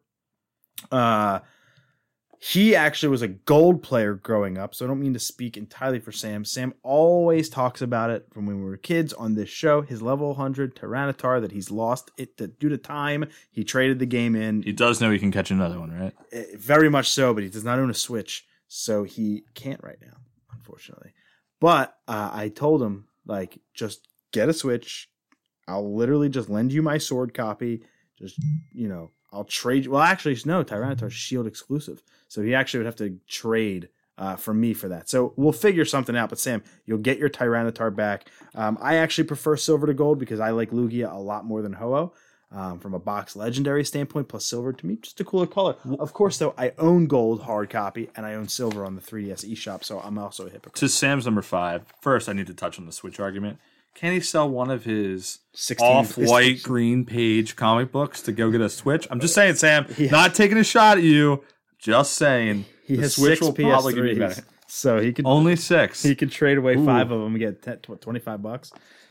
Almost, almost have enough for a I never Switch. owned a PS3. he said his one of his goals for the year is to buy a Nintendo Switch. I'm it's February 6th. I'm still waiting. I've been waiting since March 3rd, 2017 for you to do this. Uh, you bought a 3DS. You bought the the X or the Sun and Moon exclusive 3DS. So I said, hang on to that. One day I'm going to buy that off of you, and we'll move on from there. My number five is Pokemon Blue. Um, I've owned it when I was a child. Like I said earlier, played it almost exclusively a billion times over. Loved Pokemon Blue. Loved Generation One. Um, at the time, my first ever level 100 was a Blastoise, um, which happens to be obviously the the uh, cover Pokemon, the box Pokemon against starters in Generation 1. They only did starters on the boxes. They did not go legendary until Gen 2. I actually just recently reacquired a copy of Pokemon Blue physical. So now I own it digital on the 3DS eShop and physical. I checked to make sure it saves and the battery still works. So I'm happy to say that Pokemon Blue, about two feet to my right, will be one of the next Pokemon games I go back to beat for the 9,000th time. Love me some Pokemon Blue. Yeah, Pokemon Blue. Uh, I had read because obviously we Because couldn't agree on that. Um, yeah, so I had a book growing up before I think I got the game. It was a type of guide, and in the back it had uh, every page had four Pokemon and had their move set. It was very early on, and I remember going across the street to Eckerd Drugstore I remember Eckerd. and photo doing photocopy Xerox machine of this book on Growlithe and Arcanine because I just thought they were so cool. I think it was before I played the game. So somehow I think I had an older friend or cousin um, that had it before me. I found out about exclusive lists, and that's the only reason I got red because Growlithe and Arcanine are only in red. Um, yeah, and uh, I I associate Arcanine with you, like from your shirts to the whatever's. I always think of Arcanine. I think of you, Arcanine, is the legendary Pokemon, who's actually not a legendary. Shout out yeah, to Arcanine, yeah, he was on that little uh, that little mural. in the first anime episode. the Dragonite, the Bill's Dragonite episode. I love Dragon. Dragonite just looks so happy. He is I just want to hug a Dragonite. Especially in the first movie when he's got. I the forget where he was on my list. He was like 25 or He was- something. he was And in I your looked- PowerPoint. And I looked over at Michelle. She was hanging out with my my puppy, and I'm like, "Hey, your boy Dragonite made my list." And she's like, "You know that's not my boy." and I was like, "What?" She's like, "You know I love Rhydon." I'm like, "I forgot." For a s- split second, she had me in the Pokemon world. All right, my number five, Pokemon Sun and Moon. Um, I think people unfairly crap on this game a lot. Mhm. Um, visually, uh, it definitely pushed that little 3DS uh, to the max. Um, were the cut screens long? Sure. Um, if we want to make that a complaint, I'm fine with that. But I love the Pokemon. You know, we've talked about Growlithe and Arcanine a lot. This is the closest I've come to Growlithe and Arcanine. When I grew up with Growlithe and Arcanine, for a while it was tough to say who was my favorite. And I'm still not telling you who my favorite is, but it was tough to say who my favorite was. Rowlet and Decidueye are the closest I come to that since Gen 1. but not Dartrix. No, Dartrix is awful. He is so awful. Ugh. Dartrix is like when I hit sixteen, Dartrix is excited My Chemical Romance is touring again. I can't, I can't wait to be level thirty six. Like I can't wait. so I played Sun and Moon, and I am now playing Ultra Sun and Ultra Moon. Did you And play Sun or Moon? I played Moon, Yeah, me too. and now I have Ultra Sun. Me too. And I loved Rowlet and Decidueye so much that when I started Ultra Sun and Ultra Moon, I'm like, okay, I'm going to go with someone else. Couldn't do it. I, I- went Rowlet, Rowlet. I went Litten and then I went Rowlet in Ultra Sun. Um, so I love the Pokemon in the game. Uh, I love how fresh the game was. I'm not going to say I prefer trials to gyms. I think that's insane. Um, but I like the breakup. It's something different. Um, it's something new. I love the region. I love how they. I love how they went real hardcore with the culture. Even the music is all Hawaiian themed, um, which was really cool. Um, I think it brings a different kind of culture to Pokemon that didn't exist before. Even the options for clothing. Yeah. Uh, Z moves, uh, as much as Mega Evolution, Z moves, Gigantamaxing, every little thing we do now that just makes one hit KOs all the time. Um, they were visually stunning. Like I didn't want to They were use them. boring as shit to watch though. Oh, but Cool the- the first time. yeah, cool the first time. I mean, Sinister Arrow Raid by Decidueye. I mean, One of that the coolest. name that should be the name of the finale for Arrow. Like CW, you missed the boat there. Um, loved that the character looked older. I know that's a stupid thing. Um, kind of thinned out, a little less bubbly. Looks kind like of a made you a little bit more relatable. I know it's still a ten or thirteen year old, but I can relate more to the character. And overall, I mean, Decidueye. That's all I have to say.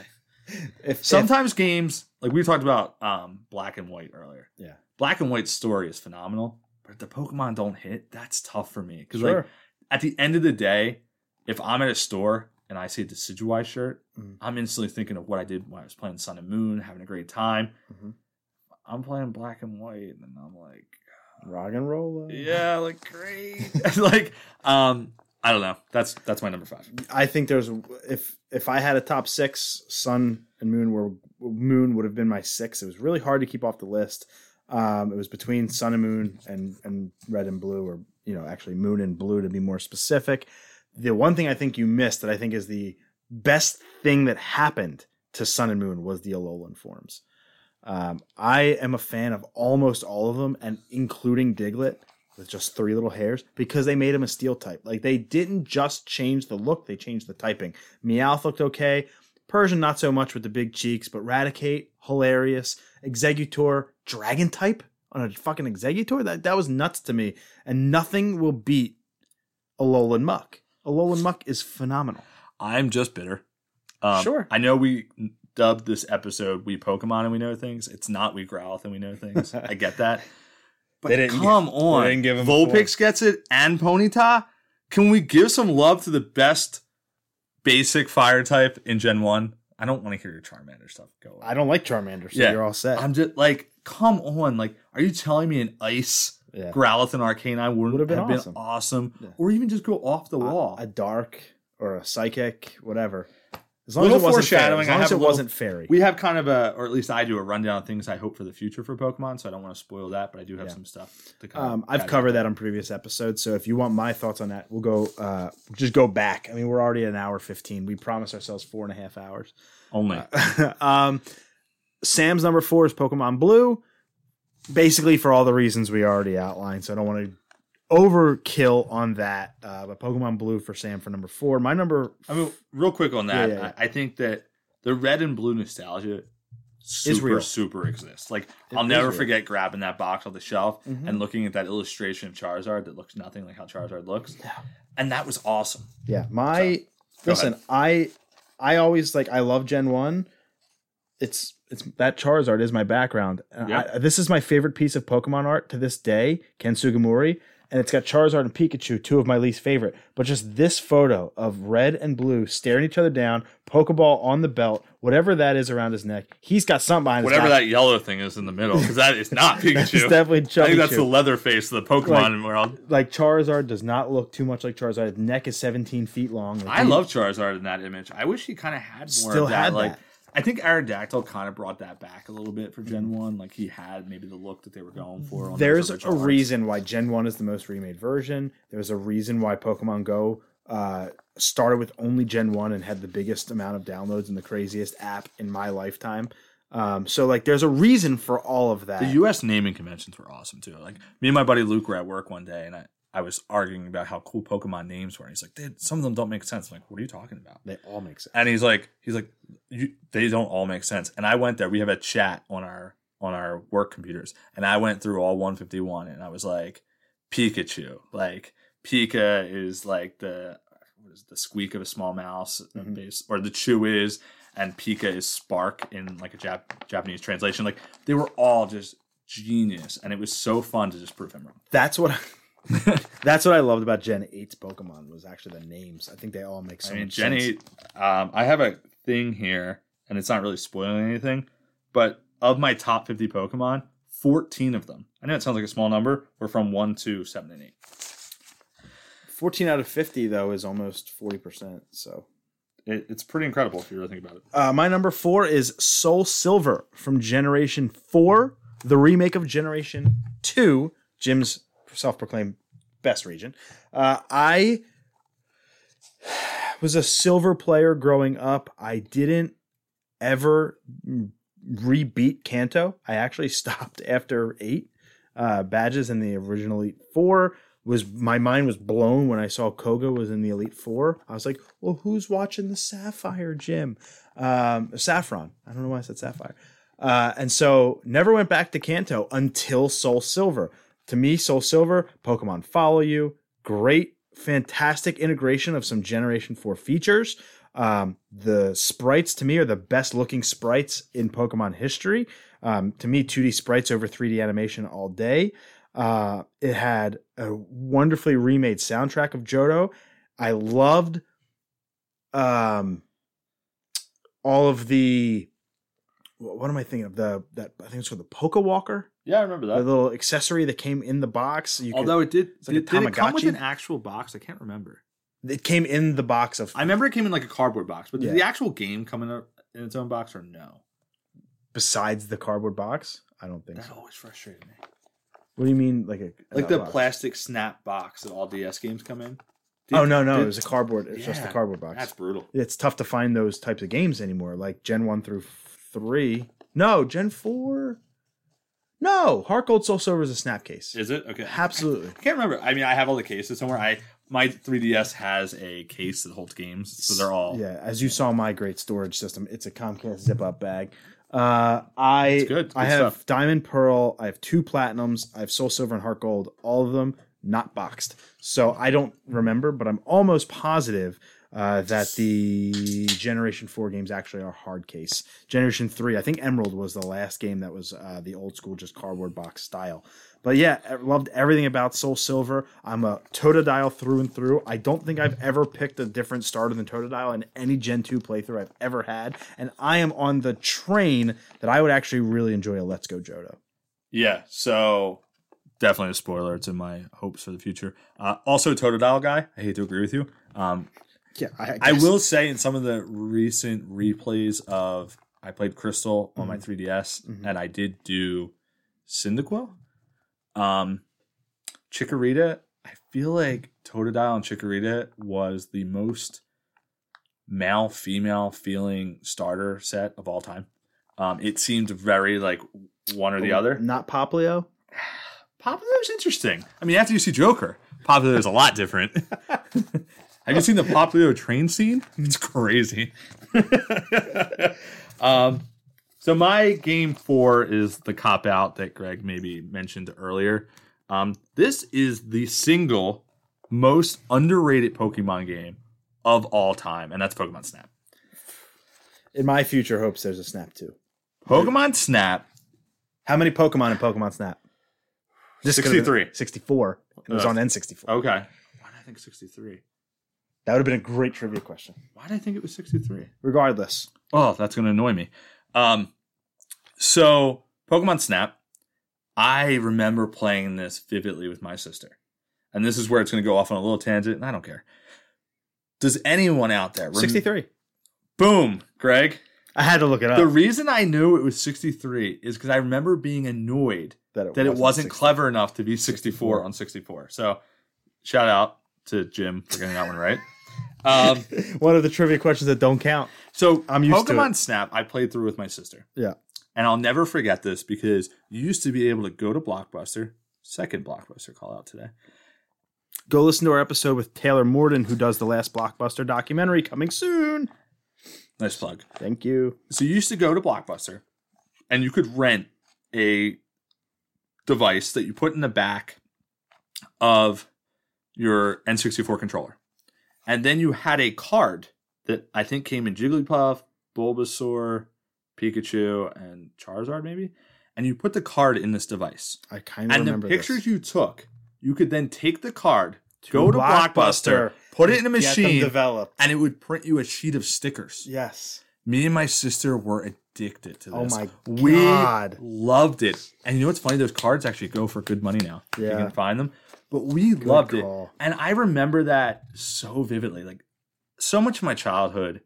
And when did that game come out? 99, 2000? So I was like in nine, 10 years old. So much of your childhood blurs over over time. But I'll never forget. It's honestly one of the most heartfelt things I can think of doing with my sister at a young age. And that game, I remember loving it. I remember having to, you know, Mhm. throw the Pokeball in a perfect position to get Growlithe to, I think, throw a Pokeball and then chase after a Volcano. Then Arcanine would come out, and you had to knock Charmeleon over into the volcano, and Charizard, Charizard came out, and you had to get the best picture, and they would rate it. So, You can get two Magmars to fight. so yes, you could. So you, all this nostalgia, right? Like we're talking all this nostalgia. A lot of Easter eggs in that game. So on Surfing Pikachu. This is kind of funny, but Pokemon Snap actually came to the Wii U store. Mhm. So me and my now wife, she was my girlfriend at the time, beat the whole game, caught all 63 Pokemon. I thought Mew was the 64th. Then later on, my buddy Luke has lent me his N64. Mhm. Uh, I no longer have my N64. He lent it to me. I went and found original controllers, started getting all the games, and I got Pokemon Snap. Cheap game to buy, by the way. Yeah, it's like which seems bucks. crazy to me because it's so much fun. This was maybe a year after we just beat it on the Wii U. Mhm. We beat it again, me and Michelle, my wife, and it was fantastic. Mhm. That game has replay value like no other. Mhm.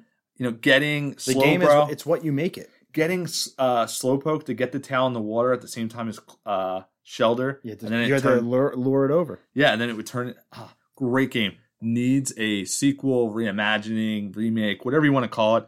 Worse than any game I've ever played. Uh, have begged for a Snap 2 forever. Huge memories on that. Brett, Tried to add it in Ryan, Sun and Moon. always really good at it. He's really good at that game. Um, it's really hard not to be. You just have to know the secrets. I will say, fascinating speed run. Fascinating because you think you're on rails, you can only go a certain. No, you can It's that. fascinating the routing that they choose of which to take photos of and exactly the photo they need at the exact right time in the exact right portion to get the exact amount of points that you need to move forward. Unbelievably intricate speed run that I highly recommend if you got. All right, so after I stop at Walmart and pick up the new Sword and Shield cards, I won't I'm gonna have to go watch speedruns. Okay, I I'm won't, making it to I won't give you the time at the end, but um, if you don't need a lot of time, it's it's a really And fast. It was just so clever. Like I remember, I forget the region name, but it makes a uh, wonderful. Krabby or Kingler hmm um, with the stones, and you have to take a picture of it at the right angle for the stones. Like it's just so intuitive. You have intuitive. to take like six photos. Or something You're not battling. You're not shooting. You're not playing. You are shooting a camera. Ooh. Um, it's just such a simple concept and such a fun game. Do you imagine a Pokemon Snap game? I would pay sixty bucks for a Pokemon Snap game Now, that had three hundred, dare I say four hundred and one, Oh, like a certain game that gets crapped on all the time. wow, So that's my number four, Pokemon Snap. We need a new Pokemon Snap. Let's go. it's a freaking classic. Should we uh, snap into his third? Sam's number three is Pokemon Gold, um, and for the sole reason of his level 100 Tyranitar. RIP, wherever you are, whatever kid bought that game next and deleted the shit out of that file, never to be seen again. I don't. He doesn't remember the move set on it. Um, he swears he whipped my ass, but I can tell you now, we never once battled the original Gold and Silver games ever. So uh, shout outs to There's a great movie, Proof. It's a movie called Proof, and Yeah. it's Anthony Hopkins is a mathematician, and his daughter is Gwyneth Paltrow, and he goes on and on about this proof, mathematical proof that he's solving. He has notebooks, Jim was a math major. notebooks and notebooks and notebooks proving this theory, and it all comes out, and later on that he's actually going senile, and Gwyneth Paltrow, the daughter, looks at it and it's nonsense. It's not even legible. Wow. It's just squiggles. Not saying the Tyranitar didn't exist, but Sam Anthony Hopkins Maturo calling you out. Uh, my number three is Pokemon Shield. Nice. Um, I I said it before uh, on my 45 minute spoiler free impressions uh, just a couple months ago on this very podcast. I think that game is getting a bum rap. Uh, it's sold over 16 million copies, thus beating Sun and Moon, X and Y, uh, soon to beat potentially Diamond Pearl if it can cross the like 17, I think 0.4 million. Uh, but like, ha ha ha to the haters, the boycott didn't work. Uh, the silent majority uh, has beaten the vocal minority once again on Twitter. But I think Sword and Shield came at a really good time. Um, it brought the first ever, uh, you know, Let's Go did it first, but Sun or Sword and Shield did it better. The first HD true experience, and I think I knew I was hooked when I hit Route One, and the first Pokemon I ran into was a Rookidee, and I said, "Oh, Rookidee!" and I caught it, and I was psyched to catch the Route One bird. And when I'm psyched to catch the Route One normal type, whether that's a Patrat or whatever, I'm like, I'm gonna have fun with this game, and it brought me back to my first catch of Pidgey or Rattata when I played Red Blue, and I was like, I I almost tr- I transformed myself into that game again, and that was something I take a lot of like happiness in. It wasn't just a game where I'm sitting there playing. I felt like I was in Galar, and I really like that. And uh, to me, great set of original Pokemon. I still don't love Dynamaxing, Gigantamaxing, cool, um, but I love the idea of the wild area. At least from a camera control perspective, I'm, I'm excited for the DLC to have that camera control perspective as well. Um, again, I, you know, to your point about Gen Five and the Pokemon, if the story's great, the region's great, the Pokemon aren't great, it just doesn't hit. These Pokemon hit and they hit hard. I really love a lot of the things Galar did. I'm excited for DLC to build on that as opposed to a second game. Pokemon Shield all the way. How great is Galarian Weezing?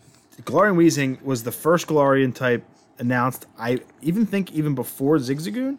Uh, but oh my god, the monocle. So Sam will know this reference. I don't know if you will, but there is a great comic book that they also turned into a animated feature film, uh, Gotham by Gaslight. I know of Gotham by Gaslight. And whenever I see that Weezing with that top hat, I just vision Jack the Ripper walking around. Sam would love that. It's fantastic. Um, I, I'm not connecting with that.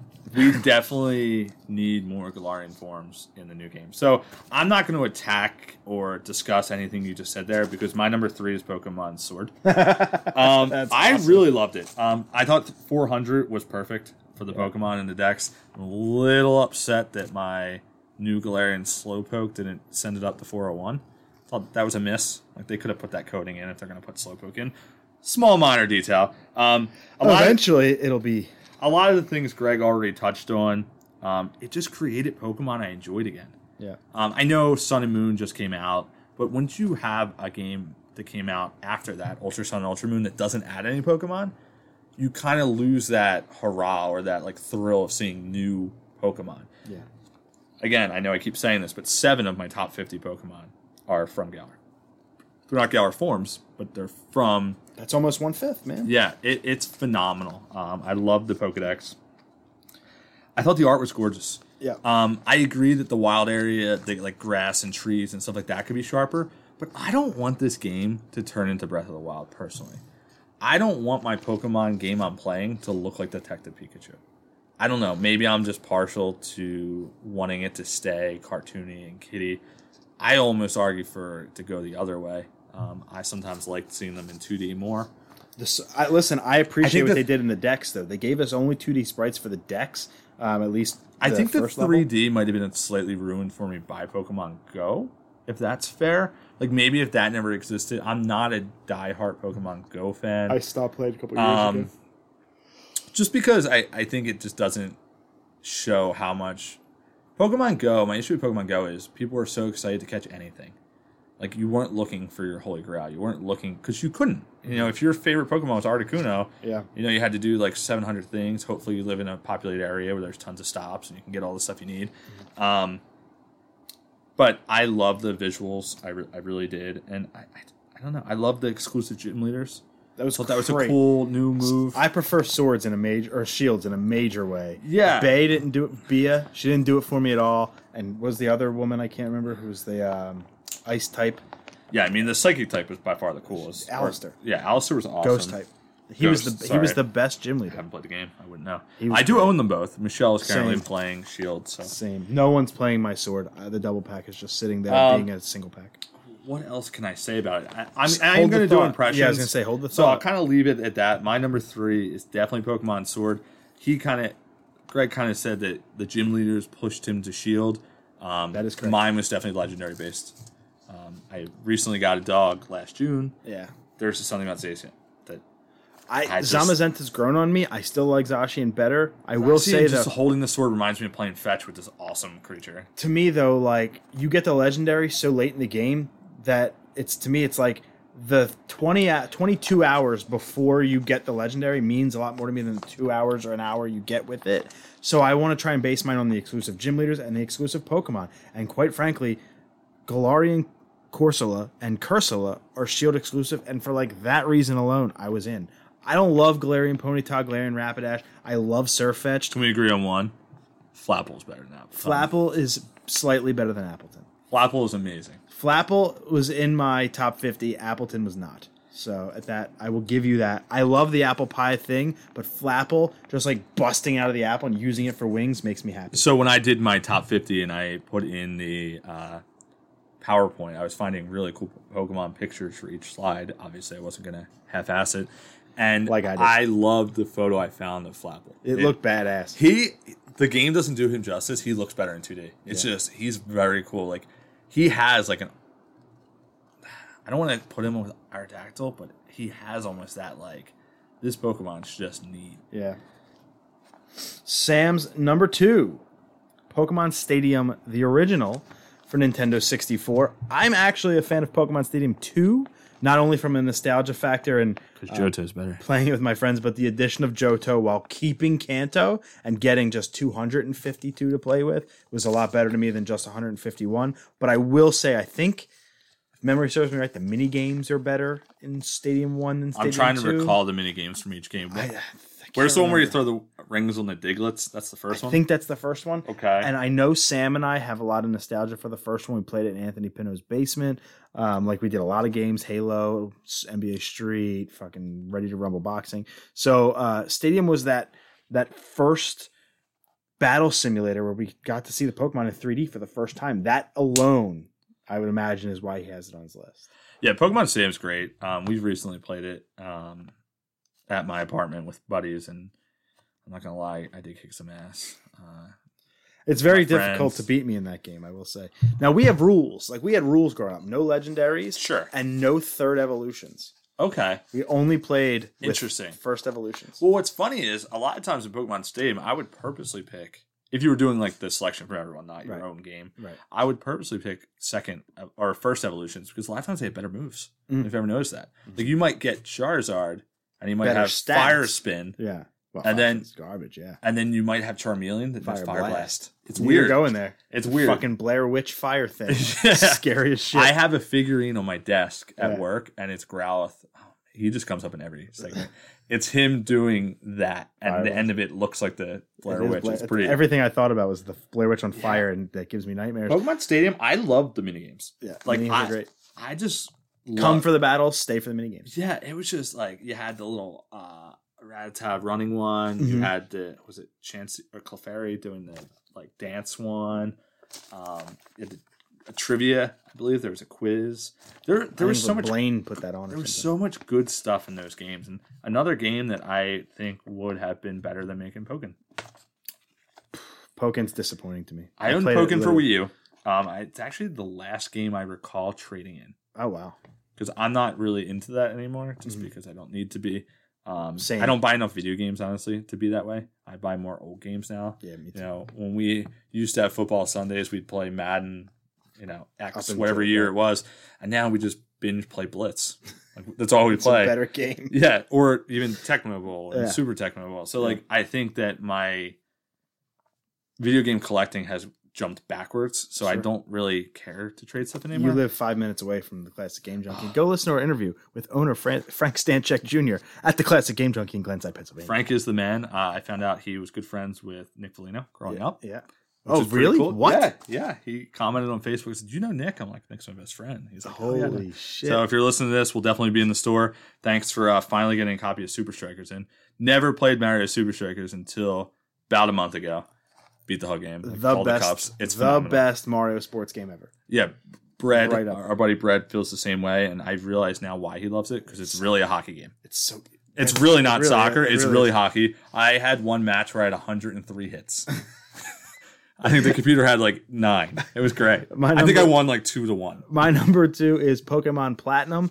Uh, generation four, I'm on record of saying is my favorite generation. I take the whole generation, not just the three Gen 4 games. I put in Heart Gold, Soul Silver. I look at the whole generation. and That's why Gen 4 is my favorite. One has the most nostalgia. One has my most in my top 50. I think it was like 22. Um, or like, I think I cut it down to like 19. But Pokemon Platinum, getting back into Pokemon in 2012, the first game I played was Platinum. Never played Diamond and Pearl. I owned them, still never played them. I figured why not? Or why do that when I could just go play the enhanced, better version? Plus, Giratina to me is one of my favorite legendaries. So, like, I wanted to be in that story. Um, Dialga, cool. Dialga and Palkia, cool, but I love Giratina. So I thought, all right, let me get back into it. This is the first game I've played since Emerald in 2002 or three. So this was about a 10 year gap almost that I hadn't played a Pokemon game in, and it was so memorable from the Pokemon to the the story going to a goddamn upside down world afterwards. I felt like it was Stranger Things before Stranger Things happened. Catching Giratina was one of the most frustrating experiences of my life because I already used my Master Ball um, by accident on a Golduck.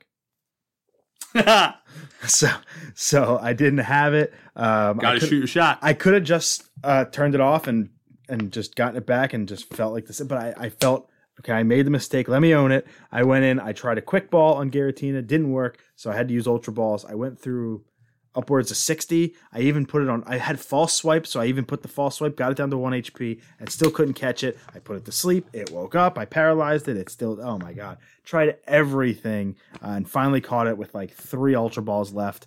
It was a freaking uh, uh, slog to do that, but I just had so much fun. It jumped me back into Pokemon, made me the nerd that I am today with Pokemon. So I owe a lot to Pokemon Platinum. So Pokemon Platinum and I own two copies. and the House Centipede saved Greg's love of Pokemon. Good to know. the House Centipede. Yeah, Giratina kind Oh. of has that like you know those House Centipedes. We all know got what they are. Yeah. They live to like forty. I don't Yeah.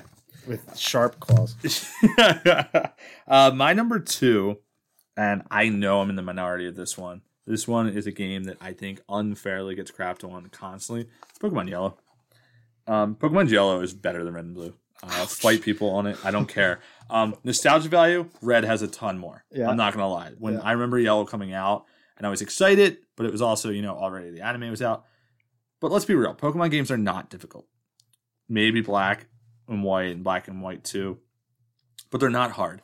At the at the crux of the game, you want to get your favorite Pokemon. You want to make a team. You want to be the Pokemon champion. You just want to be happy. What is cooler than having Pikachu, Squirtle, Charmander, and Bulbasaur? I don't care. I know it makes the game easier. It was awesome. And your rival having an Eevee. Yeah, because at the end of the day, we already played red and blue, right? Yeah. We all had, you know, I'm a huge fan of the color purple. The book, sure, um, but the actual color. And Nidoking was always in my team in red and blue because he was purple, he was cool, you caught him early. I never enjoyed catching a Pokemon really late in the game and putting them in my party. You always felt a little shorted. Like you felt like almost like you had like four babies and you just adopted like a 22 year old and threw them in and like, okay, this is my family. I know that's that's harsh, but there was something very cool about Pokemon Yellow of getting all the original starters and having to get like a little bit of a spoiler, but I'm weird with the Gen One starters. Mhm. My favorite Gen One starter is Bulbasaur by far. Mhm. It's not even close. But you know what's funny is I don't really like Ivysaur or Venusaur. He's my Ivysaur is my favorite second stage. My favorite second stage, Wartortle. Yeah. All day. He's my least favorite. He's awesome. But you know what's funny? Squirtle's not my favorite first. And spoiler, I like Charizard more than Blastoise and Venusaur. And it's funny that it's like I like one of each. Like I like it's it's it's comical. Um, I think part of it, the anime, obviously had something to do with it. Who had a core personality in Bulbasaur?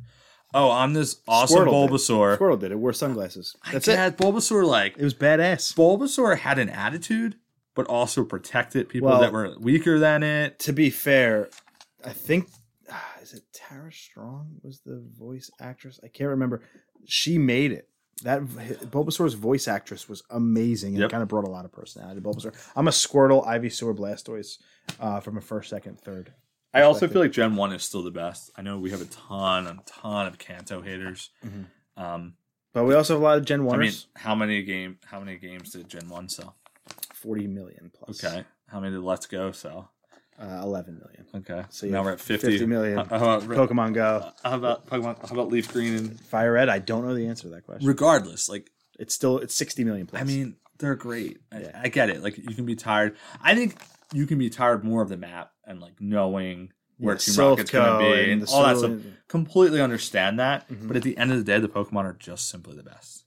a lot of people feel like very differently about the Pokemon being and you know my argument for loving Gen 1 and the people that hate on older gens or newer gens, I'm sorry, like Gen 5, it's got a it's got an ice cream and a piece of trash.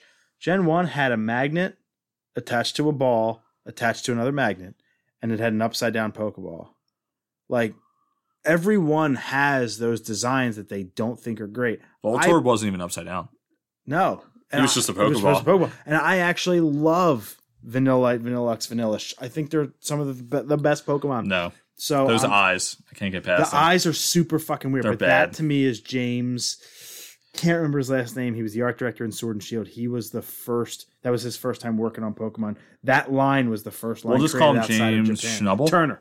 Schnubble. James Schnubble Turner. There you go. He he has a weird thing with eyes. I actually said that in my impression. when you said Sword and Shield. James Schnubble Turner, for some reason, all I could hear in my head was dun, dun, dun, dun, dun, dun. uh. I just heard Pirates of the Caribbean. I don't know. I Will Turner. I don't know. Orlando Bloom. Uh, anyway, Gloom. Orlando Gloom. Sorry, Purple this lips. is we Pokemon and we know things. Uh, or who's it? Who are we on now? Sam's number one. Sam's number one. Yeah, Sam's number one is Pokemon Red, uh, the original Gen One Pokemon Red. He is a huge fan of Charizard. I think Charizard's going to be on his top ten list, and I think he's going to be pretty high up. It is the game that we played the most as kids growing up. He and I, uh, Gen One. I can completely understand it. He is a Gen Oneer. He does love uh, the designs of Gen One the most, which is completely fine. Um, Gen One is, you know, I have s- such a strong attachment to it as well. Um, but yeah, I it was the game he played the most, the one he's restarted the most, the one he still has the most attachment to, the one that if I purchased physically, he would come over and attempt to steal it. So I think that's a pretty good. You don't have a copy of Red? Mm-mm. I have a copy of Red. It's the only Gen One physical I'm missing. As a matter of Hmm. fact, right now I have yellow, I have blue, I even have green. Nice. So uh, it's Japanese. Can you play that on the US? You need a US. Yeah, That, Jap- yeah. That'd be crazy. I that'd be a would feat. love it. Somebody growing up had a Japanese Game Boy Color, and we played it in his bedroom, and I tried to steal it, and his little brother caught me. So that would have been two thefts. Something I need that I've never owned, and maybe you can describe for me, is that device you can apparently buy for the GameCube, so you can play Game Boy games on the TV. Uh, you can do that for Super Nintendo too.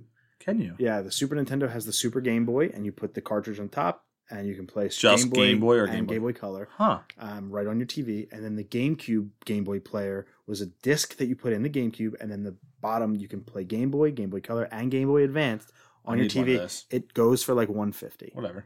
It's very expensive. As I don't Mr. have a kid. Say this is true. I do have a dog. He's very dog. expensive, and we are looking at a, a bigger place. Um, Oh, good for you, man. Yeah. you've lived, you've lived in your spot for a while. That's good to hear. Yeah, um, but I might need one of those. Uh, you're gonna be think surprised after all the things I've talked about. You're gonna be surprised at my number one. My number one is Fire Red. Interesting. Um, couple reasons. It's not for Charizard. I actually love Venusaur, and I actually own Leaf Green. I don't own Fire Red anymore. Another physical I'm missing and trying to add to my collection. If it's red, I don't own it. But three Pokemon that were version exclusive to Fire Red for me that um, are two fell in my top 50. The one was probably 52. Uh, was Scyther, Electabuzz, and Growlithe all uh, P- Pokemon Fire Red exclusive. There obviously was a list of other ones. I own Leaf Green, which was Magmar. Um, I think even Mr. Mime and Deoxys is freaking Leaf Green exclusive, which is crazy to think. Gen 3 legendary. Spoiler for the guy who that's the one game I haven't played. Fair enough. Great. That's over.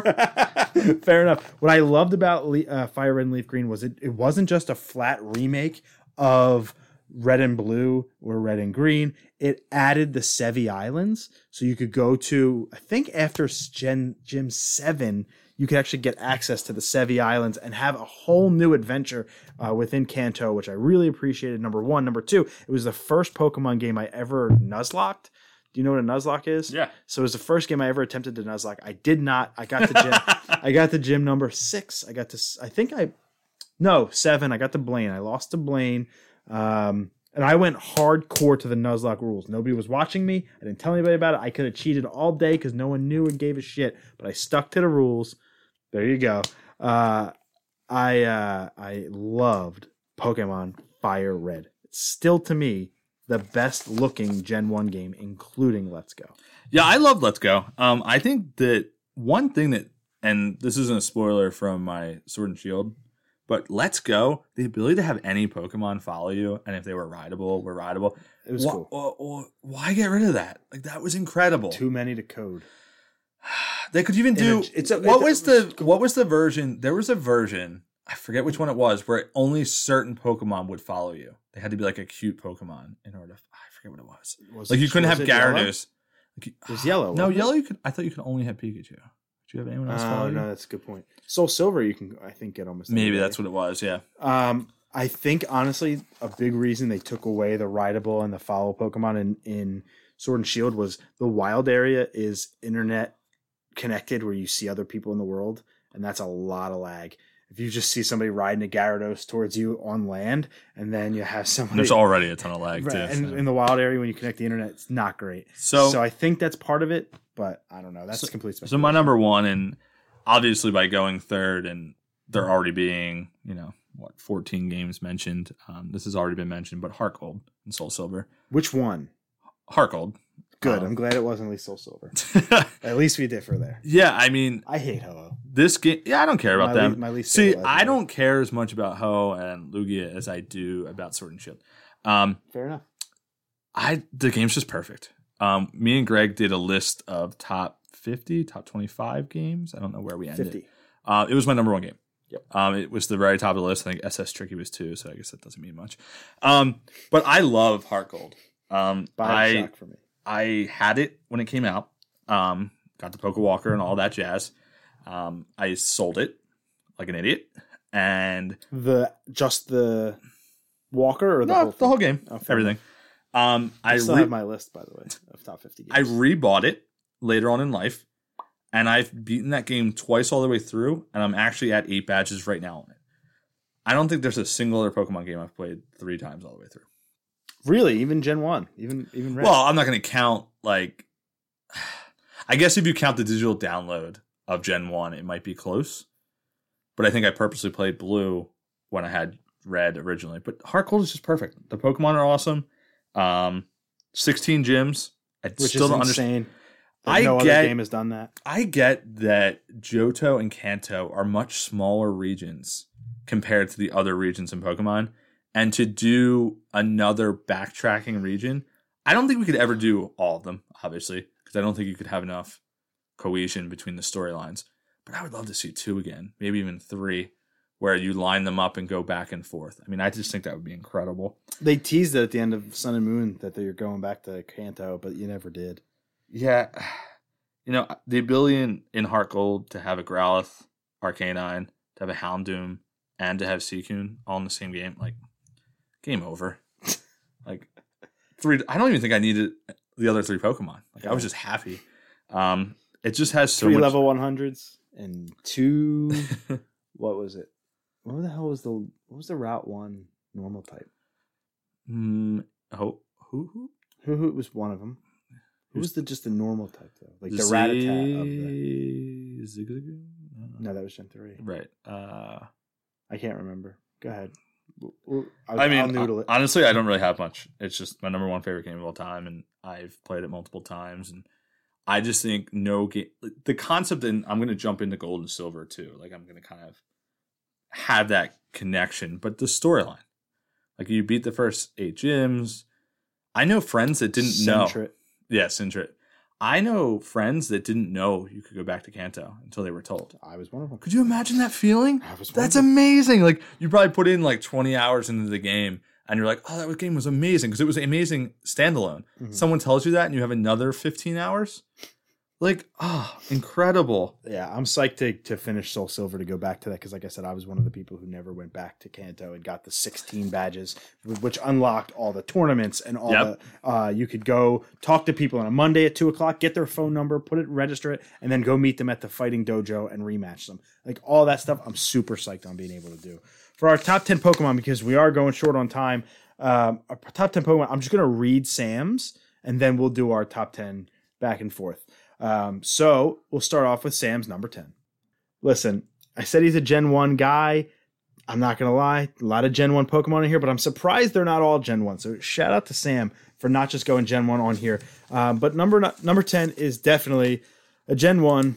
It's Kingler. I have to imagine it's because of the anime in the Sure. Pokemon League. Kingler was very, very uh, important to Ash's team. His number nine, as your shirt would say, Arcanine. Um, my favorite is Sam's spelling of all these. I'm not- just kidding. Uh, number eight, Lugia, which is crazy to me because he was a gold player. I thought maybe he had a bigger attachment to Ho-Oh, but loves Lugia. Um, any comments you have, we'll just save to the end of these and we'll just go in. Houndoom at number seven. Number six, Mewtwo. Number five, Absol. He even went to Gen three. Absol. Absol. I love Absol. I can't. I can't. He's another one that I have to fight for to put in the dog category. Uh, I don't put him in. I don't put him in the dog category. It's fine. You could be wrong. number four, Gyarados. Uh, number three, Dragonite. Number two, his level 100 Tyranitar, potentially. No proof. and number one, Charizard. nice. Charizard number one. Yeah. This is, I'll tell you, now Jim and I are going to go back and forth with our 10. We'll go 10, 10, 9, 9, 8, 8, and we'll go back and forth. This is new to us. We have not revealed, we gave our uh, our 11 to 50 to each other, but we have not revealed the top 10. So we have thoughts. Like we obviously have Pokemon that we know are going to fall into each other's top ten, but by Yes. no means, I could probably predict like three off the top of my head. I didn't analyze where? your. Can you predict where? I don't wear Pokemon stuff I like you think I, do. I think I know. I think I Although know three like to. Pokemon that would be in your top five. Fair enough. I'm excited for you to be right or wrong. Then you got to tell me if you if you're I'm right. Gonna write them down. Ooh. all right. Um, all right. So then I'll start at my number 10. This will be a reveal for you just as much as it is for us here in the studio uh, with our top 10. My number 10. Hard, hard, hard to keep my number 11 because I have such an attachment to my number 11 for a longer time than my number 10. But number 10, my second favorite starter of all time, the steel, I'm sorry, the uh, ice steel, I believe, Empoleon. Okay, I believe he's ice. He turns into ice steel from water. I'm almost positive. I got confused because your favorite starter second favorite starter evolution. evolution. Gotcha. Well, even starter at all. I only have one Pokemon that would be considered in the starter family here uh, on my top 10. But Empoleon, again, you got to remember, I went to Pokemon Platinum for the first time in a decade of playing a Pokemon game. I went Piplup. I really like Piplup. Chimchar was uh, tough for me because I saw Infernape and I was like, that is a cool ass Pokemon There's also no fire Pokemon in that game. this is also true. this is also true. Um, I'm not very into. Oh man, I think it turns into Tortuga or something, or Torterra. Torterra. Uh, I can't remember the the the starter's name in the grass starter in Gen Four. Wasn't a big fan. It's got a little leaf on its forehead. wasn't big. wasn't a big fan. But to see Piplup, uh, middle stages are weird to me. It's like us when we were 16, we are just confused about what we wanted to do with our lives, and then we kind of graduate to where we're going to be. But Empoleon, a badass ice steel penguin with a friggin' trident on its chest. Give me a or on its head. Give me a break. Gen 1 was definitely the only generation off the top of my head when I think of the second form as being decent Pokemon. Charmeleon, Wartortle, and Ivysaur all good. I'd go Ivysaur, Charmeleon, Wartortle, but yeah, I Fair think enough. they're all good. My number 10, and I went back and forth. My number 11, just as a quick side thing, was Houndour. Yeah, mine was Lugia. And this Pokemon is very similar to me. Um, I went number 10, Rockruff. Again, I'm big into the dog world. First Pokemon you see in Sun and Moon. What I love about Rockruff is he's not a normal type. So many dogs, like Lillipup, they're always, if they're just a cute dog, they get normal type. And Snubbull it no- was until fair. Nobody wants normal type Pokemon. I know that's sad. I shouldn't have said it that way. But the fact that he's rock was so cool. Um, and his evolution chain, I know the anime kind of beat us over the head with it, but it's amazing. Um, The Lycan night, Rock the came. night form was amazing. I was partial to Dusk bipedal? personally. Yeah. Um, probably the anime had something to do with it. I, I think the orange was just cool. He's a little bit more dog like, whereas He is. the the other was a little bit more jackal like. St- maybe. stood on two friggin' feet. yeah, but Rockruff, he he comes in at my number ten. My numero, I don't know how to say nine in Spanish off the top of my head. Uh, you and I went back and forth on this Pokemon of even having it on your list, potentially too popular. I said no doubt on my uh, list, one of my only Pokemon from Alola, Mimikyu. Um, I think he did make your top 50. He did. Yeah, he did make your top 50. I remember seeing that cute little dude in your fucking PowerPoint slideshow, which was awesome. Uh, I was Cute little dude. Never thought of him as that. okay, potentially petrifying little Yeah. dude. We don't know what Mimikyu looks like, which is also really cool from an intrigue perspective. And uh, I loved I used it to my advantage against Sam because I don't think he figured it out that the first hit on Mimikyu does not do damage. It just knocks the disguise down. What I love about it is in Gen 8 when they actually fixed that and it still does a little bit of damage when you knock the disguise. Uh, Mimikyu is awesome. It's everything I wish P- Pikachu was because I don't like Pikachu, but it, it just wants to be Pikachu so bad. that anime is so sad when he's there's like a balloon of Pikachu, and and Jessie doesn't know what to do, so she he rips his outfit Mimikyu, so she puts a paper bag over him. It's just a sad episode because like. Yes, you're terrified of him because he lives under your bed and your couch, and he's, And his little shadow claw and he comes wants out. to kill you, Yeah. but he's still cute. Yeah, he uh, my number nine, I have a feeling he's also on your list, is probably the best green Pokemon. Nah, not even close, but Scyther. Scyther was 15, was 18. I think when I started the list was 27. And you know what? I kept putting them side by side, like Tinder style, and I was like, he keeps winning. He kept winning, and he w- won his all the way up. He bumped Garchomp out of my top 10. So Horrible card. Great looking. yeah. Horrible. I have a very cool sticker. Uh, I try not to curse a lot on podcasts, but it's a sticker of Garchomp and it just says "fuck yeah, Garchomp." That's really it's a badass sticker. It is. Um, yeah. So he comes in at number nine. Uh, love the name Scyther. It's Yep. perfect. Scythe is sword like uh, impediment. Um, love the vocals in the anime. Scythe, so good, My favorite episode is still Showdown in Dark City to this day. and he holds up. In Let's Go Eevee and Let's Go Pikachu, when he spawned on that little horizontal stretch, I got excited again, Yeah. and, and that's he's my number nine. tell me a tell me a cooler Easter egg in Snap. Yeah, He's great to get him in Snap. yeah. When he pops out of the goddamn bushes where you have to like throw in the pester balls and do whatever. I can't remember exactly how, but when he popped out, I was like, oh my god. Like so cool. Great, great, great, great anime Pokemon, like you said. Fantastic. Holds up. Love Showdown in Dark City. Oh, to me, I was also an artist growing up. Uh, I love drawing, and my first thing I ever drew was Mario characters. The second thing I ever drew was Pokemon, and uh, the Scyther card was very important to me because it was the first Pokemon I ever drew to, in my opinion, card perfect. So uh, Scyther has a lot of attachment. We'll see if he's on my list. My number eight, Absol, um, not Mega Absol. Mega Absol ruined a lot of Absol for me, and is actually part of the reason why Absol is not higher up on my list. I will say though, like the dark mischief Pokemon where he goes bad weather and bad things just tend to happen. It's cool mythology to me, cool lore, and that pure white color makes you unassuming like that he's not so bad. But then of course, obviously knowing his lore, he is or she is. Fucking cool Pokemon, great design, and it to me redeems a lot of Gen 3, Gen 3 being my least favorite generation. I really enjoy Absol. Yeah, it's like Chandelure if he was cool. Uh, I just don't. What I don't like, what I don't like, it's, it's dark type only, and it's kind of weak. It's not great in battle, so I never really had one on my team. So when I was making this list, I didn't try to go too hard on like strength and game and stuff like that because at the end of the day, you could give me a team of unevolved Growlithe, I'd be confident I'd become the Pokemon Master. So like at the end of the day, like I really, really connected to the look and how much I enjoyed playing with them, and I like I like using the merchandise argument. Like if I'm at a store Yeah, and there's some kind of merchandise with a Pokemon on it. If it's one of these 10, it's probably going in my basket. Mhm. Uh, my number seven, or sorry, number eight, uh, another Gen 1, so second Gen 1, uh, Raichu. Raichu is awesome. Raichu does not get the love Raichu deserves because of obviously Pikachu. Um, Raichu Thunderbolt. even the name, um, Raichu, Rai means thunder um, in, in Japanese, and Choo Choo is mouse squeak, just like Pikachu. Pikachu means spark squeak. Thunder is so much cooler than spark. The detail on the ears with the curl, it's just phenomenal. The color works. Great card on base set. Yeah. Great Yeah. card Very Blizzard. cool. Because he's like kind of smaller on the card. He's springing up. Yep. Great Yep. card.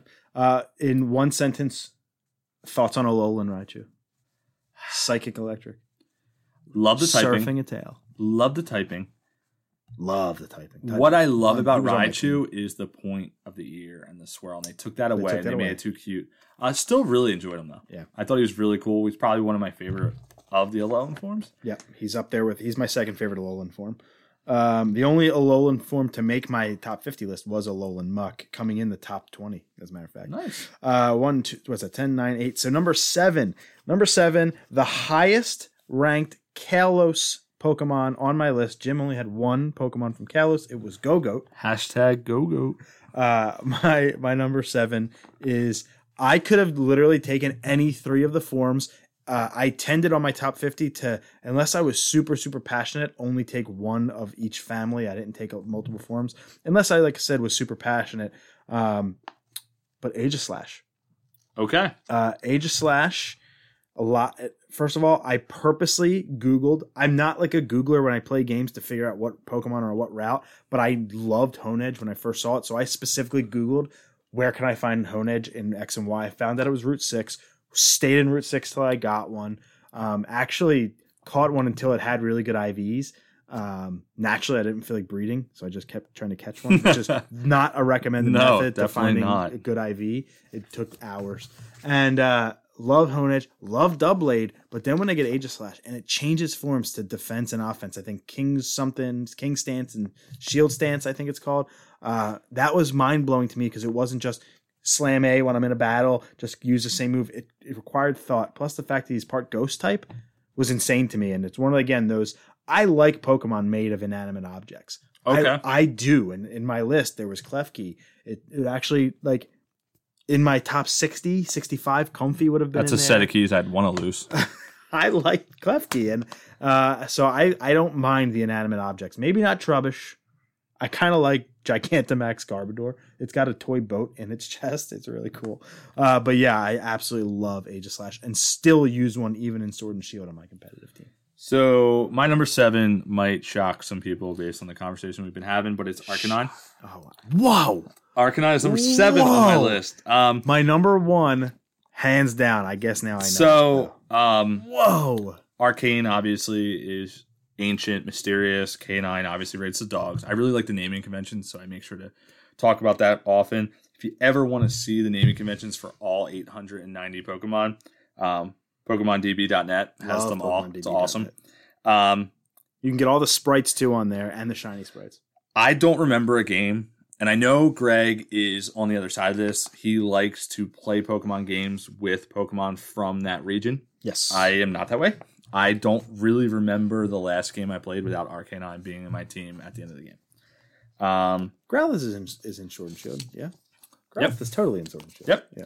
yeah, I mean, I guess Gen 5, he probably wasn't in it. Definitely not until the national dex. Yeah. You could eventually get him. Um, yeah, uh, he's just always been a favorite of mine. Uh, I think his size is really cool. Yeah. Um, it kind of reminds me a little bit of Sword and Shield's Corviknight.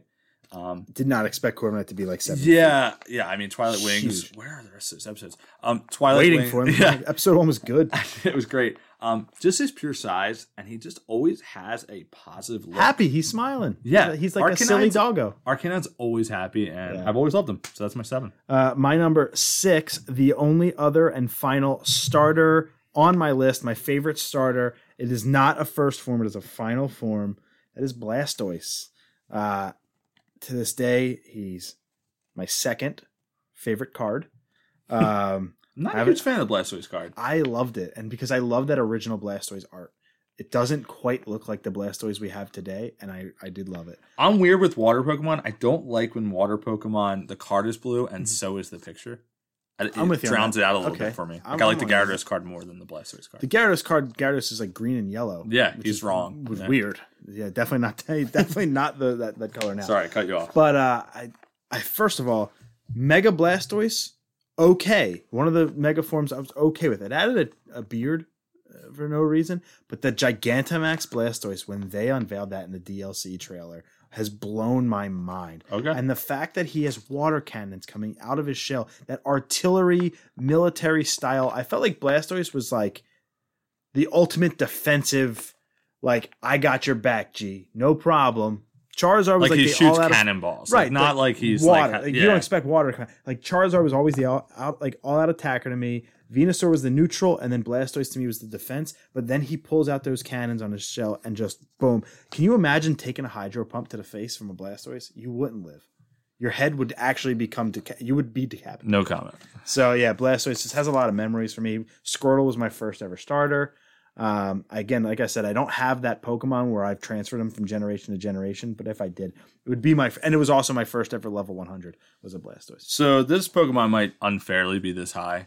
Um, you know, we put a lot of things up for nostalgia for Yamper. different reasons. But in June of 2019, Oh, no. me and my wife welcomed a corgi into our home. Oh my God, am I right? It's Yamper. His name, his name is Edgar Allan Poe Neugebauer. We call him Poe. He, I got married in June of 18. We got Poe in June of 19, and I continually tell people that June of 19 is the greatest June of my life. he is everything to me, and we got him in June of 19, and then in July of 19, Pokemon announced a corgi themed Pokemon named Yamper. And let me tell you, I was ecstatic. I was already trying to buy merchandise when it didn't exist. you told me at one point in our text messages that if we battled, you would have six Yamper. So I cannot tell you when I started Sword and Shield, I went back in into little kid mode, Uh-huh. 100% named my Yamper Poe, played the game, and it was one of the hardest Pokemon decisions in my entire life. You didn't drop an Everstone? I swore I you did. were gonna drop. Oh, you did. I had the Everstone on him until like level like 34. Yeah. and his base stats were god awful. and I was like, you know what? I'm gonna use Boltund. Like he's a cool Pokemon He's too. cool. He's cool. and he Yamper's he came on 22 on my list, so he Mhm. still made my top 25. Mhm. But man, Yamper is awesome, and I just cannot wait to see what they do with him. Yeah. In the anime. If you waited a month to get Poe, would Yamper, if you bought, if you bought, if you got Poe after Yamper was announced, would you have considered naming Poe Yamper? I don't think so. So me and Michelle always wanted a corgi. Yeah. We also always wanted a border collie. They're Mhm. probably our two favorite breeds of dog. Mhm. And growing up, we always kind of assumed the border collie's name would be Poe. I'm a huge Edgar Allan Poe fan. Uh, we can do an Edgar Allan Poe podcast another time. Yeah. But huge fan. Podcast. and honestly, Henry we Poe found things. one of my buddy's wedding. Um, the day after, we had to drive to Pittsburgh to go Mm-hmm. pick up this little guy. He weighed about four and a half pounds, and we were we saw him. He's tricolored, so he's black, brown, and white. It was Poe. We knew like it was the name we had for the border collie, but we named it the corgi. And Yamper will always hold Definite. Instagram follow, by the way. Yeah, so he has his own Instagram. It's at Poe underscore Neugebauer. It's a hard name to spell. It's N E U G E B A U E R. Definitely follow him. I'm not even going to pitch my own Instagram because I'd rather you follow him. Poe uh, once commented on the dog itself. The dog commented on something that we posted once and said we podcast and we Poe things. And I, at that point, was in love with your dog, uh, So even though I've met him once. So that's Yamper, number six on my Uh, list. and my number five is has been discussed already in your top ten list, and that is Raichu, the superior chew. that's Uh, one of the three I had on his list. There you go. Uh, Raichu, again, that card was absolutely uh, mesmerizing. I think the reason I hate Pikachu was when he's in the Pokemon Center in the anime and he slaps the, the Thunderstone away, it still touches him. It hits his tail. Shit should have evolved. I've waited forever for that damn Pikachu to evolve into the superior Chew, Raichu. Uh, number one, ain't no way Surge is losing to Ash. This is not happening. Number two, Raichu has the cutest anime voice ever. Number three, Alolan Raichu is phenomenal. I actually, actually prefer, almost, almost prefer Alolan Raichu. The number four, chubby guys are cuter. Yeah, and Chubby Pikachu's not my. I actually prefer Chubby Chew than to the the slim Pikachu we have now. But yeah, uh, what a move set my Alolan Raichu had in Sun and Moon. I used that all the way up to level hundred. I beat the Elite Four roughly seventy five times. Um, but yeah, Raichu has a lot of nostalgia in me.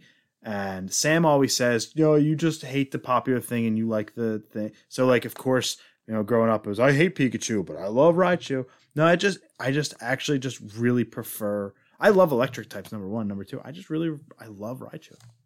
By the way, Greg is dressed like Pikachu. Yeah, very yellow. Pikachu did make my top 50. Um, not not- nearly even as been- high up as Raichu. He wouldn't So- have made my top six. So my number five, um, five and six were flip flopping a lot. Um, kind of similar. I know it's going to sound strange. No, I do not have a giant bird. Um, or I shouldn't have said that. yeah, I got you. Um, is Corviknight. Love Corby. Corviknight in the game, first off, was phenomenal. To talk about a bird you catch early on turning into something awesome, it was. He was just an awesome Pokemon to have. And then as you go through the game, you see he also is kind of like a public servant and helps fly people around and all that jazz. it, it's just great. Corviknight is awesome. I love Edgar Allan Poe. Mhm. Corviknight is obviously based on the giant raven. Mhm. Um, there's no doubt in my mind. Uh, the name, in case you were curious, obviously Knight is you know Cavalier, but Well, it also goes from rookie, Rookidee, and then um, Corvisquire, and then Corviknight. So it actually goes through Yeah. rookie, Squire, and Knight. Corvine is like the term used for like crows, so it's a little bit of a loose translation. But I'm still standing by my fact that he's obviously a Raven Pokemon, Mhm. and I just love him. I uh, Corviknight is absolutely amazing. Um, I kept him on my team my entire playthrough. Same. Sword and Shield, yeah, great Pokemon. Uh, I can't disagree with that at all. My number four, the last legendary on my list. And I don't love putting legendaries on there, but he's the best legendary, hands down. One of the coolest Pokemon ever. Matter of fact, it's Mega Evolution, one of the only peop uh, Pokemon completely banned from play, and that's Mega Rayquaza. Uh, not the Mega. Actually, I don't like Mega Rayquaza, but Rayquaza is my absolute favorite legendary. Made my top four over my boy Raichu. Um, Emerald is the redeeming quality of Generation 3's games. Uh, Rayquaza, a bitch to catch. I absolutely love Rayquaza. Yeah, just to kind of give some facts, my highest ranked legendary was Suicune, uh, at number 14. Mhm. So he did not crack the top 10, but Rayquaza's awesome. Yeah. Um, you know what Rayquaza always kind of reminded me of, and I was a huge Power Rangers fan growing up. Just reminded me of like the Megazords and how awesome they were coming from the sky. Mm. Just the whole concept of Rayquaza was like, hey, you two, stop fighting. Yeah. Like, we don't care if there's going to be Team Aqua and Team Mag. oh, Two stupider groups. We need They're more water. We need more land. We're gonna fight over this. Like hilarious, but I like that Rayquaza's like, all of you stop. um, my next Pokemon on my list, number four, is another dog. Um, I'm not sure if you're gonna know which one this is. If you heard me earlier about who 11 was, Herdier you deer. Herdier. Herdier came in at 16. Uh, Um, but it's Houndoom. oh, Sam's, I Sam's list. love Houndoom. Houndoom, Was Houndoom, Houndoom. Houndour on your top 50? I don't Houndour think was so. number 11. He was close with Rockruff. Ah, I couldn't okay. decide who I wanted to put there. Um, I want a ice something type Houndour and Houndoom in this next expansion. That would be fantastic. A Galar Houndoom. could you imagine how awesome that could look? I'm just just- saying it. just all the red on Houndour would just be blue. I don't know if it'd Uh, be blue or like crystallized, Crystal. and I can see like cool. maybe like See one of the spikes is broken in half and the other one's not. They like, did that with Zacian in the Yeah. beginning. So I don't know. Houndoom, always one of my favorites.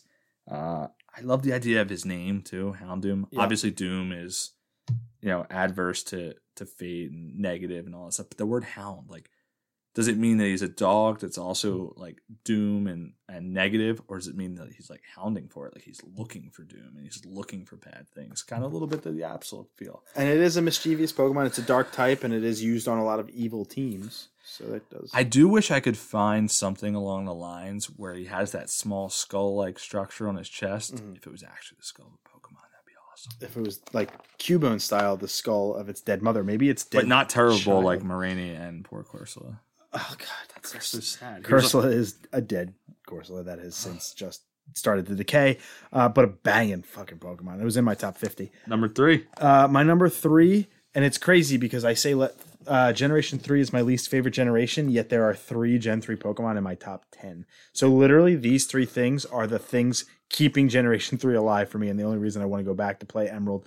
Uh, my favorite Water type, um, obviously, because well, not obviously, I don't have a Water type as my my number one or two. Um, to me, one of the most vicious Pokemon. Again, didn't love his Mega, but uh, my favorite animal on this earth is a shark, and Sharpedo is everything I want in a Pokemon. It's vicious, it's menace, its eyes aren't terrible looking. It, um, I think its pre-evolution doesn't give away what it's going to become, uh, which I really like. I didn't see um, a, I think it's a not a piranha, a, um, I can't think of goddamn what its pre-evolution is based off of, but it doesn't turn into a shark in any realm of real life. So to have this evolution be a red, white, and blue, and kind of yellow with stars in its eyes, there's that whole Garchomp theory Sure. around, around star uh, about Sharpedo, and in every single Gen three team I've ever had, a Sharpedo was on there.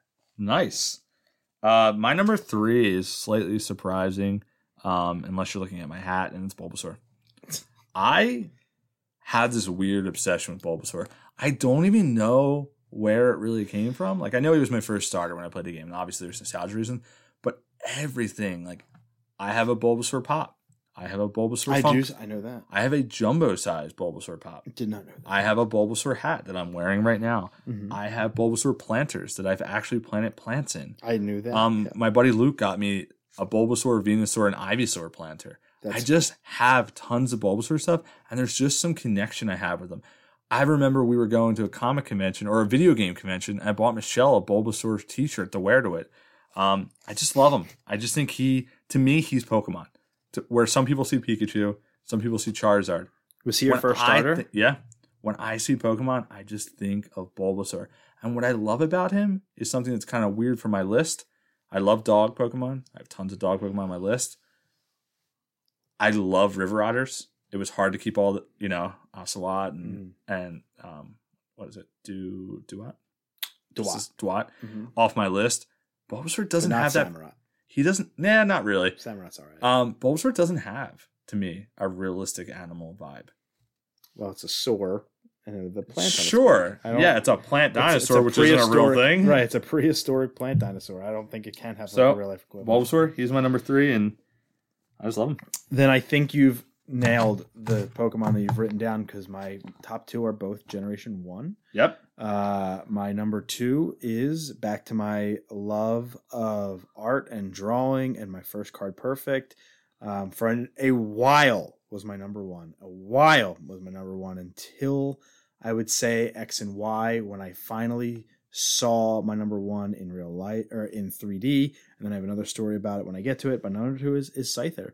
Um, This it's, is perfect. It's a perfect Pokemon. There's His nothing head- wrong with him. The thing that people forget about Scyther is people always want to ping him as a praying mantis, Mhm. which I get that. There's tons of praying mantis feel to him, but his head is dinosaur like. It's is. it's Charizard, but in a better color. He also has a hidden Fu Manchu.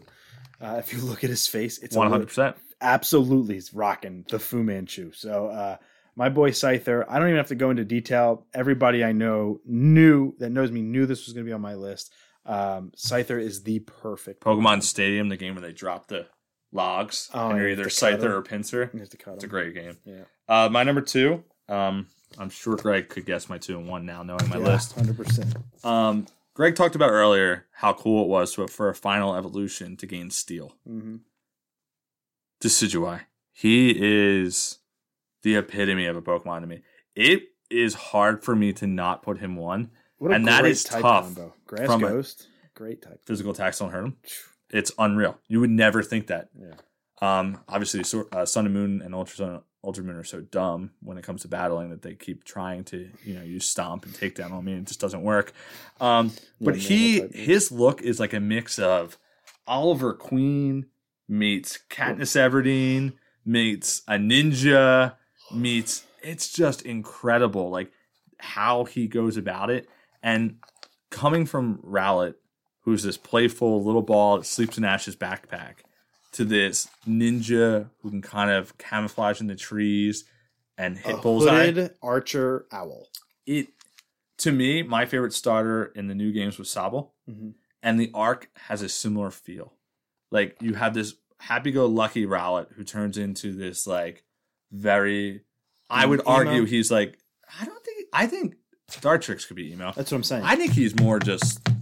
I think Decidueye is just like very polished and like kind of quiet and like almost like the movie Willow, like just kind of is calm, cool, collective, and just does what he needs to do and gets out of there, which is the complete opposite of a playful. Mhm. To me, Sobble and Inteleon are very similar. Like Sobble's like this sad, you know, not. I would say he's not very confident, not very, you know, positive thinking, and it turns into this almost sarcastic James Bond type guy. Like I love seeing that in Pokemon because it helps people kind of get over their own things. My number one, um, I again, first time I saw this Pokemon in 3D, I, I kind of changed away from Scyther into this Pokemon, who was always my number two. Number one, my absolute favorite card. Thought it was the rarest. The Spoon Boy himself, Alakazam. Uh, the fastest Pokemon, man. Like he outspeeds almost everything in the games. He better. But his physical attack, right? His physical attack is just hot trash. So I always just load him up with special attacks. Um, I love psychic types. Number one, number two. Uh, when I lived in in the suburbs, we had a bar right next to our house, and I'm driving home from the gym one morning in my efforts to lose weight, and I pop on Pokemon Go. Yes, while I was driving. I'm sorry, everyone, um, but the silhouette, and I had like two Abras, like six candy, was so far away from getting Alakazam. A the silhouette of an Alakazam at 6:30 in the morning in the McGurk's Horsham parking lot showed up, and I drove up to the parking lot, got out of my car, and like an idiot with my phone out, running around in a McGurk's parking lot trying to get this Alakazam to pop. I'm giving up, and it does. It pops up. It was CP38. It was the worst Alakazam in the Good. history of Alakazam. Made it easy to catch at six thirty in the morning. It was very easy to catch, and I got home, and my wife was still playing Pokemon Go at the time, and I woke her up to tell her, "Honey, there's an Alakazam across the street. We gotta go. You gotta get it." It was gone by the time we got there, so she never got it. And I made her go out in her pajamas at 6:30 in the morning to try and catch an Alakazam. That was my favorite Pokemon Go memory. Um, outside of the downloading it for the first time, finding a Magmar in a pool, which was ironic. Um, but Alakazam, I use it in every team that I possibly can. I always try. I have a Kadabra till like level 50 because I have no friends, so it's tough to trade. if, if you're not around, it's tough to trade, quite frankly. Uh, so I try for that. I was really devastated that Scyther and Alakazam, my top two Pokemon, are not in Sword and Shield, much less my top three with Sharpedo, um, and even four with Rayquaza for now. I think Ray, uh, Rayquaza is going to be in there because all the legendaries are coming. But I I am almost kind of disappointed that I don't get to play with Alakazam. But you're right. I do get, I do like playing new games with the newer Pokemon of the, of that region. Um, so I wasn't super devastated. But to me, Alakazam is first of all the naming Abracadabra Alakazam, perfect flow to that family. Uh, Abra Abracadabra. level ten, you get one shot or it fli it flees with teleport. And that was before the quick ball. level right level 16 goes to Kadabra, so an early evolution, and they did that on purpose because it only knows teleport. So you have to throw it to the front of the party, throw it out, then call it back after the on the first turn. So like it, you that game knew it was going to be a slog to get Kadabra, but then they didn't say, okay, we'll give you Alakazam. They said, fuck you, you have to trade.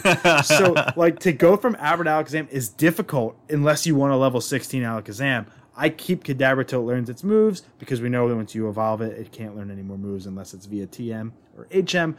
That Luckily, you do thing- get psychic in the game, so that you have whole that psychic is way OP in Gen One. Right. So that whole thing of just like getting an Alakazam was a chore, and it was the best chore I've ever done for no allowance. wow. It's almost premeditated. It um, wasn't. It wasn't. I agree. It wasn't. I don't Mine- have notes in front of me. My number one, ironically, Greg opened this card in his three card pack. He had three cards, and they were Sun and Moon cards. So sure. oh wait, that's the most recent. I don't have a single Sun and Moon Pokemon.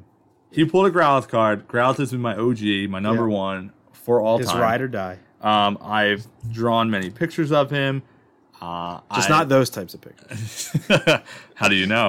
um, He's not on Imager. the name Growl, obviously dog noise. Lith uh, is a term that means gracefully slender. That what I've always loved, and there's tons of dogs on my list, and some people go, "How is Growlithe your number one? He has tiger stripes, or his ears are small." You know what I love about Growlithe? He's treated like a dog. He acts like a dog. He seems happy like a dog. You know, whenever you see him in the anime with um, Officer Jenny, you know he's licking her face or being pet or, Or sitting by her side or barking. up, or blowing up a hot air balloon with one attack. Yeah, or that. I just think that so many of the other dogs aren't treated that way. And there's nothing more perfect than the relationship between a human and a dog. It just, to me, the dog can bite you, the dog can go to the bathroom in the house, they can do anything wrong. When they give you that look and you pet them and you know they curl up in a ball next to you, there's just no feeling like that. And for my entire Pokemon generation, honestly my entire life, I don't remember much before I was eight. Um, he's been part of it. I have multiple things. One time, we're really into the Mega uh, blocks. The, the Lego didn't get the rights to Pokemon. Mega Mm. Right. blocks did, of course. And they sell these little Pokeballs. Which I think Scyther is featured on one of those. they have an awesome Scyther one. I don't own the- it yet. You sent me the picture. Yeah, I do not own that. But they have the little ones. They're like six or seven dollars, Mm-hmm. and they come in a Pokeball, and you open it up, and it's a million pieces, and you put it together.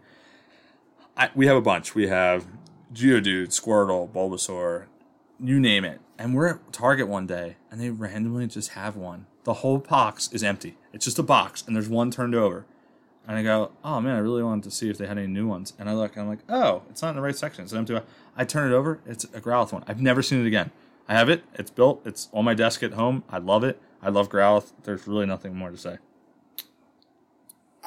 I didn't have a Growlithe on my list. I don't know if I even put Arcanine on my list, but I think I need to rethink that because like the more and more we talk about it, Arcanine is just Greg, not from Greg can see my laptop right now. I have a very abstract Growlithe sticker, and it's, is cool. It's badass. It is badass. One quick thing I want to do before we move on from the top 10 Mm-hmm. is I just want to give you guys a quick rundown of the dogs in my top 50 because I thought that'd be cute.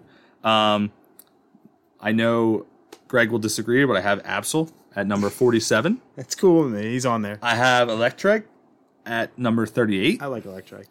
Um, this one I think is up for debate. I never counted him as a dog until I started googling dogs, and everyone else does apparently. Lucario, number twenty-eight. I would I would go with that too. Yeah, It's uh, bipedal dog, but still. Lycanroc, number twenty-seven. Uh, Zacian, number twenty-three. Boltund, obviously twenty-two.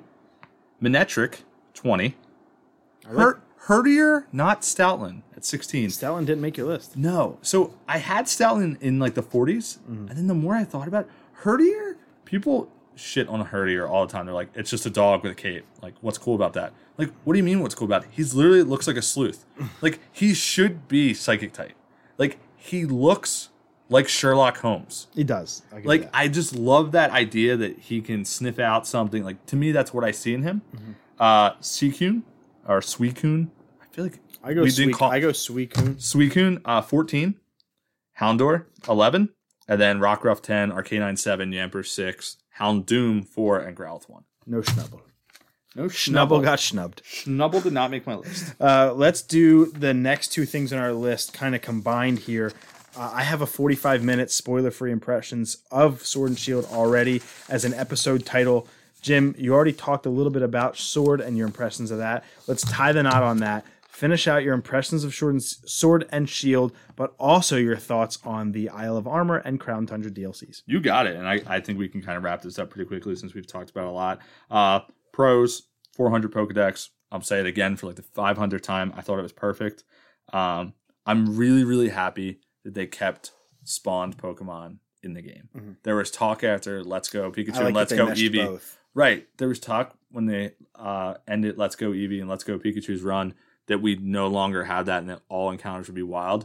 That was that really bummed me out, and I was mm-hmm. shocked. Even to the day that I put the game in the cartridge, I was shocked that they were actually spawning because I wasn't really reading up when I wanted to be excited. I actually like that they didn't make the random encounters super random. They have the exclamation point that you can walk to.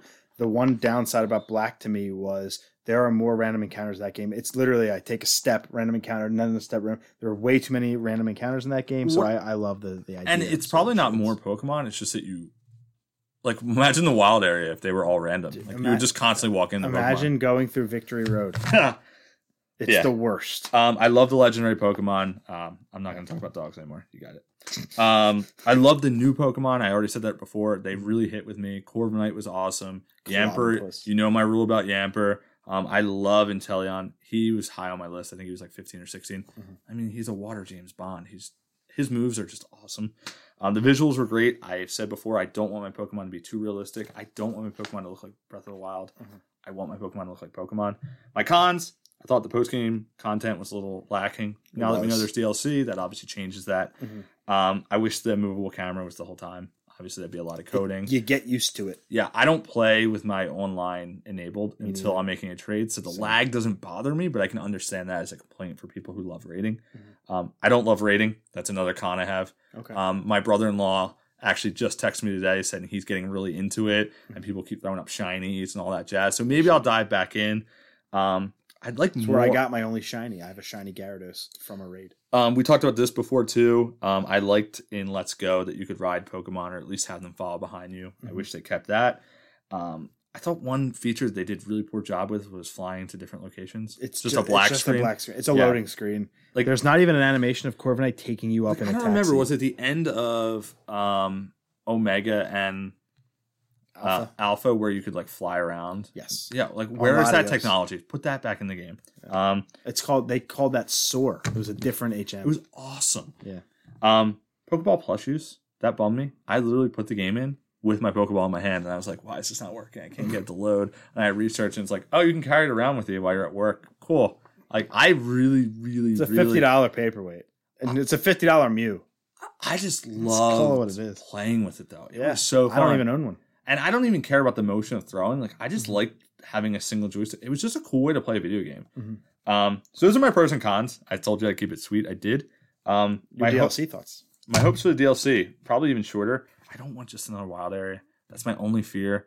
Um, they already said both of them will act as wild areas. I know they will I have hope wild there's areas, more. but I'm almost hoping, you know, like when you leave the wild area and go into the city, like I hope there's a couple of those. I think there from the will be, area. and I also think they're going to hopefully keep the controllable camera even throughout that because they said controllable camera will be in the DLC. I just hope it's always and not just in the quote unquote new wild. I think I'm purposely being a little bit harsher on the DLC Mhm. because I think what kills your expectations the most, Is or what kills the game the most, is if you hype it up too much. Oh sure. Um, more Galarian forms. Come on, Ice Houndour and Houndoom. I'm feeling it. We're gonna get more Galarian forms because think- we got Slowpoke and the three legendary birds, so we're getting more.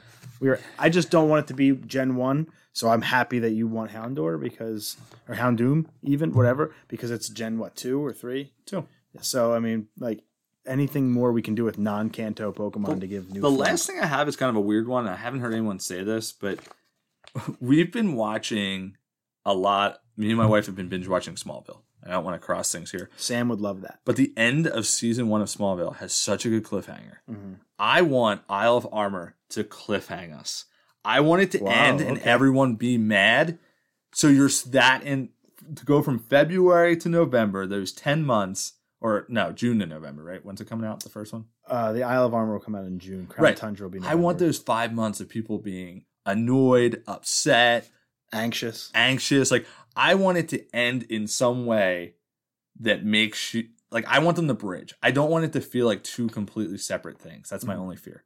Um, so those are really my hopes for it. I don't want to go in with too much expectations. I want more Pokemon. Mhm. Um, I'm excited about the legendary birds. I'm not excited about the Reggie. Like I just don't care about I them. think that uh, they're adding two new Reggies is cool to me. are they all going to be level one? I don't know. Like Reggie Gius. but, but at the same time, the same time, that gives me hope that that they can do whatever they want. I just think they're balancing it out Yeah. to a very like, uh, like to me, like the legendary birds being redone is because Moltres sucks. Let's all be Yeah. truthful. No, no offense to Moltres if you're listening. no, it's the worst. um, but they Moltres looks awesome in this one. He So. I'm excited for that. Um, I think they all arguably look better than their original form. But at the end of the day, I just love this idea. Just playing Ultra Sun, and Ultra Moon, like I stopped playing it when I bought it. I bought it the day it came out because Same. I was the same game. Yeah. Now I'm I have the guide, which I'm not normally a guide guy, but I'm like I want to get through all this. I want to get to the end. I actually just want to get to the post credit and fight like Giovanni Ultimate and all the old people. oh like, my god, Rainbow Rock. yeah, like I can't wait. Like I've never done it, so Yeah. that'll be cool. Um, DLC is great. Stop, stop complaining about paying for money. Like no one cares about paying for Smash characters. No one cares about Breath of the Wild if you have to pay for expansion. to no pay one for a cares. motorcycle. No one mode. cares about any other Nintendo product. For some reason, Pokemon can't be touched, and I just think that's silly. Give us Well, more content. Pokemon has a very vile fan base in some in some cases, um, just like a lot of large franchises. So, with that being said, you can actually hear my thoughts, predictions, and hopes on the DLC as well in a different episode. It's entitled "Pokemon Sword and Shields Getting DLC." It's only two or three episodes ago. So, if you want to hear my thoughts on that, go back to that. Two quick new, I'm sorry, one quick news story, and then Jim's going to do a TCG spotlight of the week, and then we're going to get on out of here. Uh, a new mythical Pokemon is actually set to be unveiled this Pokemon Day, February 27th, for Sword and Shield. I'd imagine it's going to happen in the DLC, maybe get sprinkled into Go, like Meltan did. Who knows? But we're going to get a new mythical. It's going to be our first mythical of Sword and Shield, Gen 8. So I'm excited for that. yeah, let's not make it GameStop cards they hand out. It, the was brutal. done. That's over. Nintendo has this thing with Best Buy now. They have a lot of partnerships with Best Buy. Don't make me leave my house. You have the mystery gift, you have the online thing, and quite frankly, if you can just put get an update out there and get Slowpoke and that cutscene in there, you can do it with a mythical. Patch them into the game. Let's fucking go. Hey Nintendo, I'd be cool if it's a dog. Give me give me the bridge to the DLC. Like this will get me hopefully through till June because like I was cool with waiting till June, but it's only February 6th as we record this, and I'm like, Are you sure it's not February seventh yet? no, as we record this, it's we're an hour and three minutes away from February 7th. It's almost midnight. and I have work tomorrow. I'm assuming you do too. Of course. Yeah, fuck that. Sam doesn't have. work I'm excited for work tomorrow. All right, uh, so that was our only news story of the day. We wanted to keep it very Pokemon specific. What is your TCG, the trading card game, spotlight of the week? Yeah, so I brought a card. Um, I wasn't sure how we were going to do this, and I really just went straight visual for this one. I hope you have me on again for another Pokemon podcast at some time. I could do maybe more of a value thing. You know, I have all Gen One cards. I could I could do that, but I went with a new card that came out um, not too long ago, a couple weeks ago. But it's actually Armored Mewtwo, and it is just I saw this card. I haven't seen it up close. it is just incredible, and you guys will see it on um, the Instagram. Instagram page. But not only is it holographic purple, which It's reverse this is- holo, isn't it? Yeah, Yeah. it's a full art holographic. Is Oh, what there they you call this. But it also has the old school circle style, where you can see the different circles in the holographic. It's very Oh, cool. wow. He's juiced up. He's armed up. He's ready to go. Cheap attack does 120. Can't tackle in the next turn, but who cares? He'll be wiping out Pokemon by that time. But One thirty. 130. Yeah, three psychic energies for psychic raid. One twenty HP. Armored Mewtwo. Holy smokes! It's definitely cool. Um, value. It's a promo card. Yeah. For what? Do you remember? Um, the box set was for. I love your sleeves, by the way. Purple sleeves. Oh, always. It's a great touch. Like I said, I don't. I'm not a big collector when it comes to these things because I play the card game, the physical card game with friends, and it's in a sleeve because it was actually in a deck of mine. Um, but that's kind of what I got for the TCG spotlight for today. Uh, we will again. We'll put a picture of that up on our Instagram post on February seventh when this episode goes live. Uh, that is it for episode one seventy two. We Pokemon and we know things. Jim, any final thoughts before we go? Yes, um, I want to run down one quick thing, and it's just my future hopes for Pokemon in general. I think sometimes we get so caught up in whatever the current game is that it's so easy to predict. I want this Pokemon in Sword and Shield, or I want a Pokemon, you know, I want more Pokemon in the Pokedex. Like those are simple things. But I made a quick list. Number one, I've said it like three times already. Can we please get a Pokemon Snap game on Switch? I want a Pokemon Snap game. If you're gonna on make Switch. another side game, I'm happy they went Mystery Dungeon, but like let's go back to Snap. I'm That'd not. Be sick. Make Snap. Be Um, sick. Let's go Johto. Love Make it happen. Would love that. Give me a reason to use my Pokeball Plus again. Uh, I'll play the game just like that. That would be incredible. I would even be willing, and this is going to sound crazy, to give up going back to Kanto to have this game made. Jesus, that's the If I only could thing. just do the Johto League with the Johto Pokemon, like I would that's like the one thing that I think holds this game back from being made is they'd have to go back to Kanto again, and I just don't know if they want to. um, But we would get Jasmine as opposed to Koga. I would love games to have larger lists of exclusives to encourage better I trading. am completely the opposite. My problem with the Like okay, let me- five max. Let me change the wording. More, maybe not is the right word. Better. Like I want there to be a reason for people to want to trade for these Pokemon other than just filling your decks. yeah. Like I want like red and blue. Like Mhm. you had to decide whether you wanted Vulpix or Growlithe. Like or Scyther or Electabuzz. right. Like those are huge decisions. I don't think any of the recent games had that. Like I yeah, the Ponyta was cool. I was never going to use the Ponyta. Right. Sirfetch'd though is viable. I guess. Cursola is one of the most popular Pokemon of the generation. So like it had one or two, but at the same time, um, one was Nuzleaf and uh, Lotad. Who cares? Who cares? Like Lotad's cool, I guess, if you're into Detective Pikachu bartenders.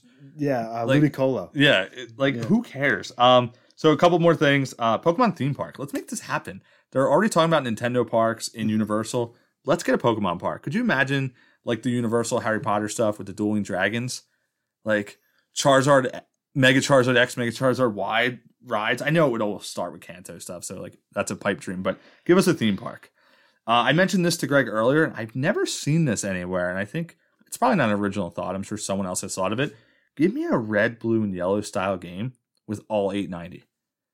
Like you can't tell And by me that he means like 2D sprites, old school. old back. school, but write a story. It, I don't care what the region's like, When you're when you're talking about this, I have a photo I need to show but you. let us catch all 890 in a simple game. I don't know if this is on Switch. I don't know if this is mobile. I don't really care. I just think this would be an awesome thing for the older generation of Pokemon fans because the sprites are awesome. And it, when I say red, blue, yellow, maybe I'm going a little too old. It could be the look of Gen Ruby 3. Sapphire. Like that would be I fine. know. I think a lot of fans would would actually like the old 8-bit bullshit style. I think I still have this photo. Keep going. Um, online trading card game. Give me iPhone capabilities. Yeah, please. Um, one of the weird things is when you buy a deck or you buy a pack, you get a code that you can download the cards. And if you get a pack, what's really cool is you download the code, you get a pack in the game. You don't get the cards from the pack. oh, that's neat. Yeah, it's But there's an option to scan the I code. have it. There's an option to scan the code, unless you have a webcam and it's not 2005. You have to type in this long code. iPhone, scan, let's go. The QR thing. Yeah. Yes. Uh, to your point previously about wanting a Pokemon new Pokemon game in the old art style, Amazing. Love it. this is one of my favorite photos. It's the Pokemon title screen with Sobble, Scorbunny, and Grookey in Gen One style, and even with like some bad art, like Grookey's arm is kind of weird looking. I thought you'd like that photo. I do. And lastly, and I can't say this enough, join the online Pokemon trading card game. Play with your friends. It's fantastic. I want more friends to play with as well because I'm always battling probably five year olds. Um, but other than that, I mean, that's what I got for Pokemon. I mean, you got to catch them all. It's well, so you could fun. back in the day for only twenty nine ninety five at Funko Land. Oh, with that ad is great. The fifteen dollar link cable. That ad is phenomenal. So, uh, fuck yeah, Garchomp. That was tough for me to keep off my top ten too. He was somewhere in my top twenty. Garchomp was 15 or 16. The 16 was Herdier. Garchomp was 15. Jim, thank you so much for coming on. We had to start late because of some issues. We're ending around eleven o'clock, which is the latest uh, in a long time I've ended an episode. I we interviewed somebody from Japan, and they called in live from Japan, so we did that at eleven thirty at night. Um, so that was a that was a fun experience. But I now get to go edit this show, um, so it might not be available at the five a.m., which I promised, maybe like seven. And because Greg Right. moved from being three minutes from me to being 35 minutes, I need to go drive th- 35 minutes home. So, Yeah. By the time you get home, I might be halfway done editing. Um, dude, it was a pleasure. Thank you so much for making the drive down. Thank Always. you so much for coming on um, with like six days notice, for doing all the prep work, for bringing all the shit that you did, for hanging out, um, and for doing a three hour podcast with me, man. I, I appreciate it. you got it, man. Thank you so much. And go ahead, just say something. I have nothing to say. Sam will be back next week for episode 173. Cypher.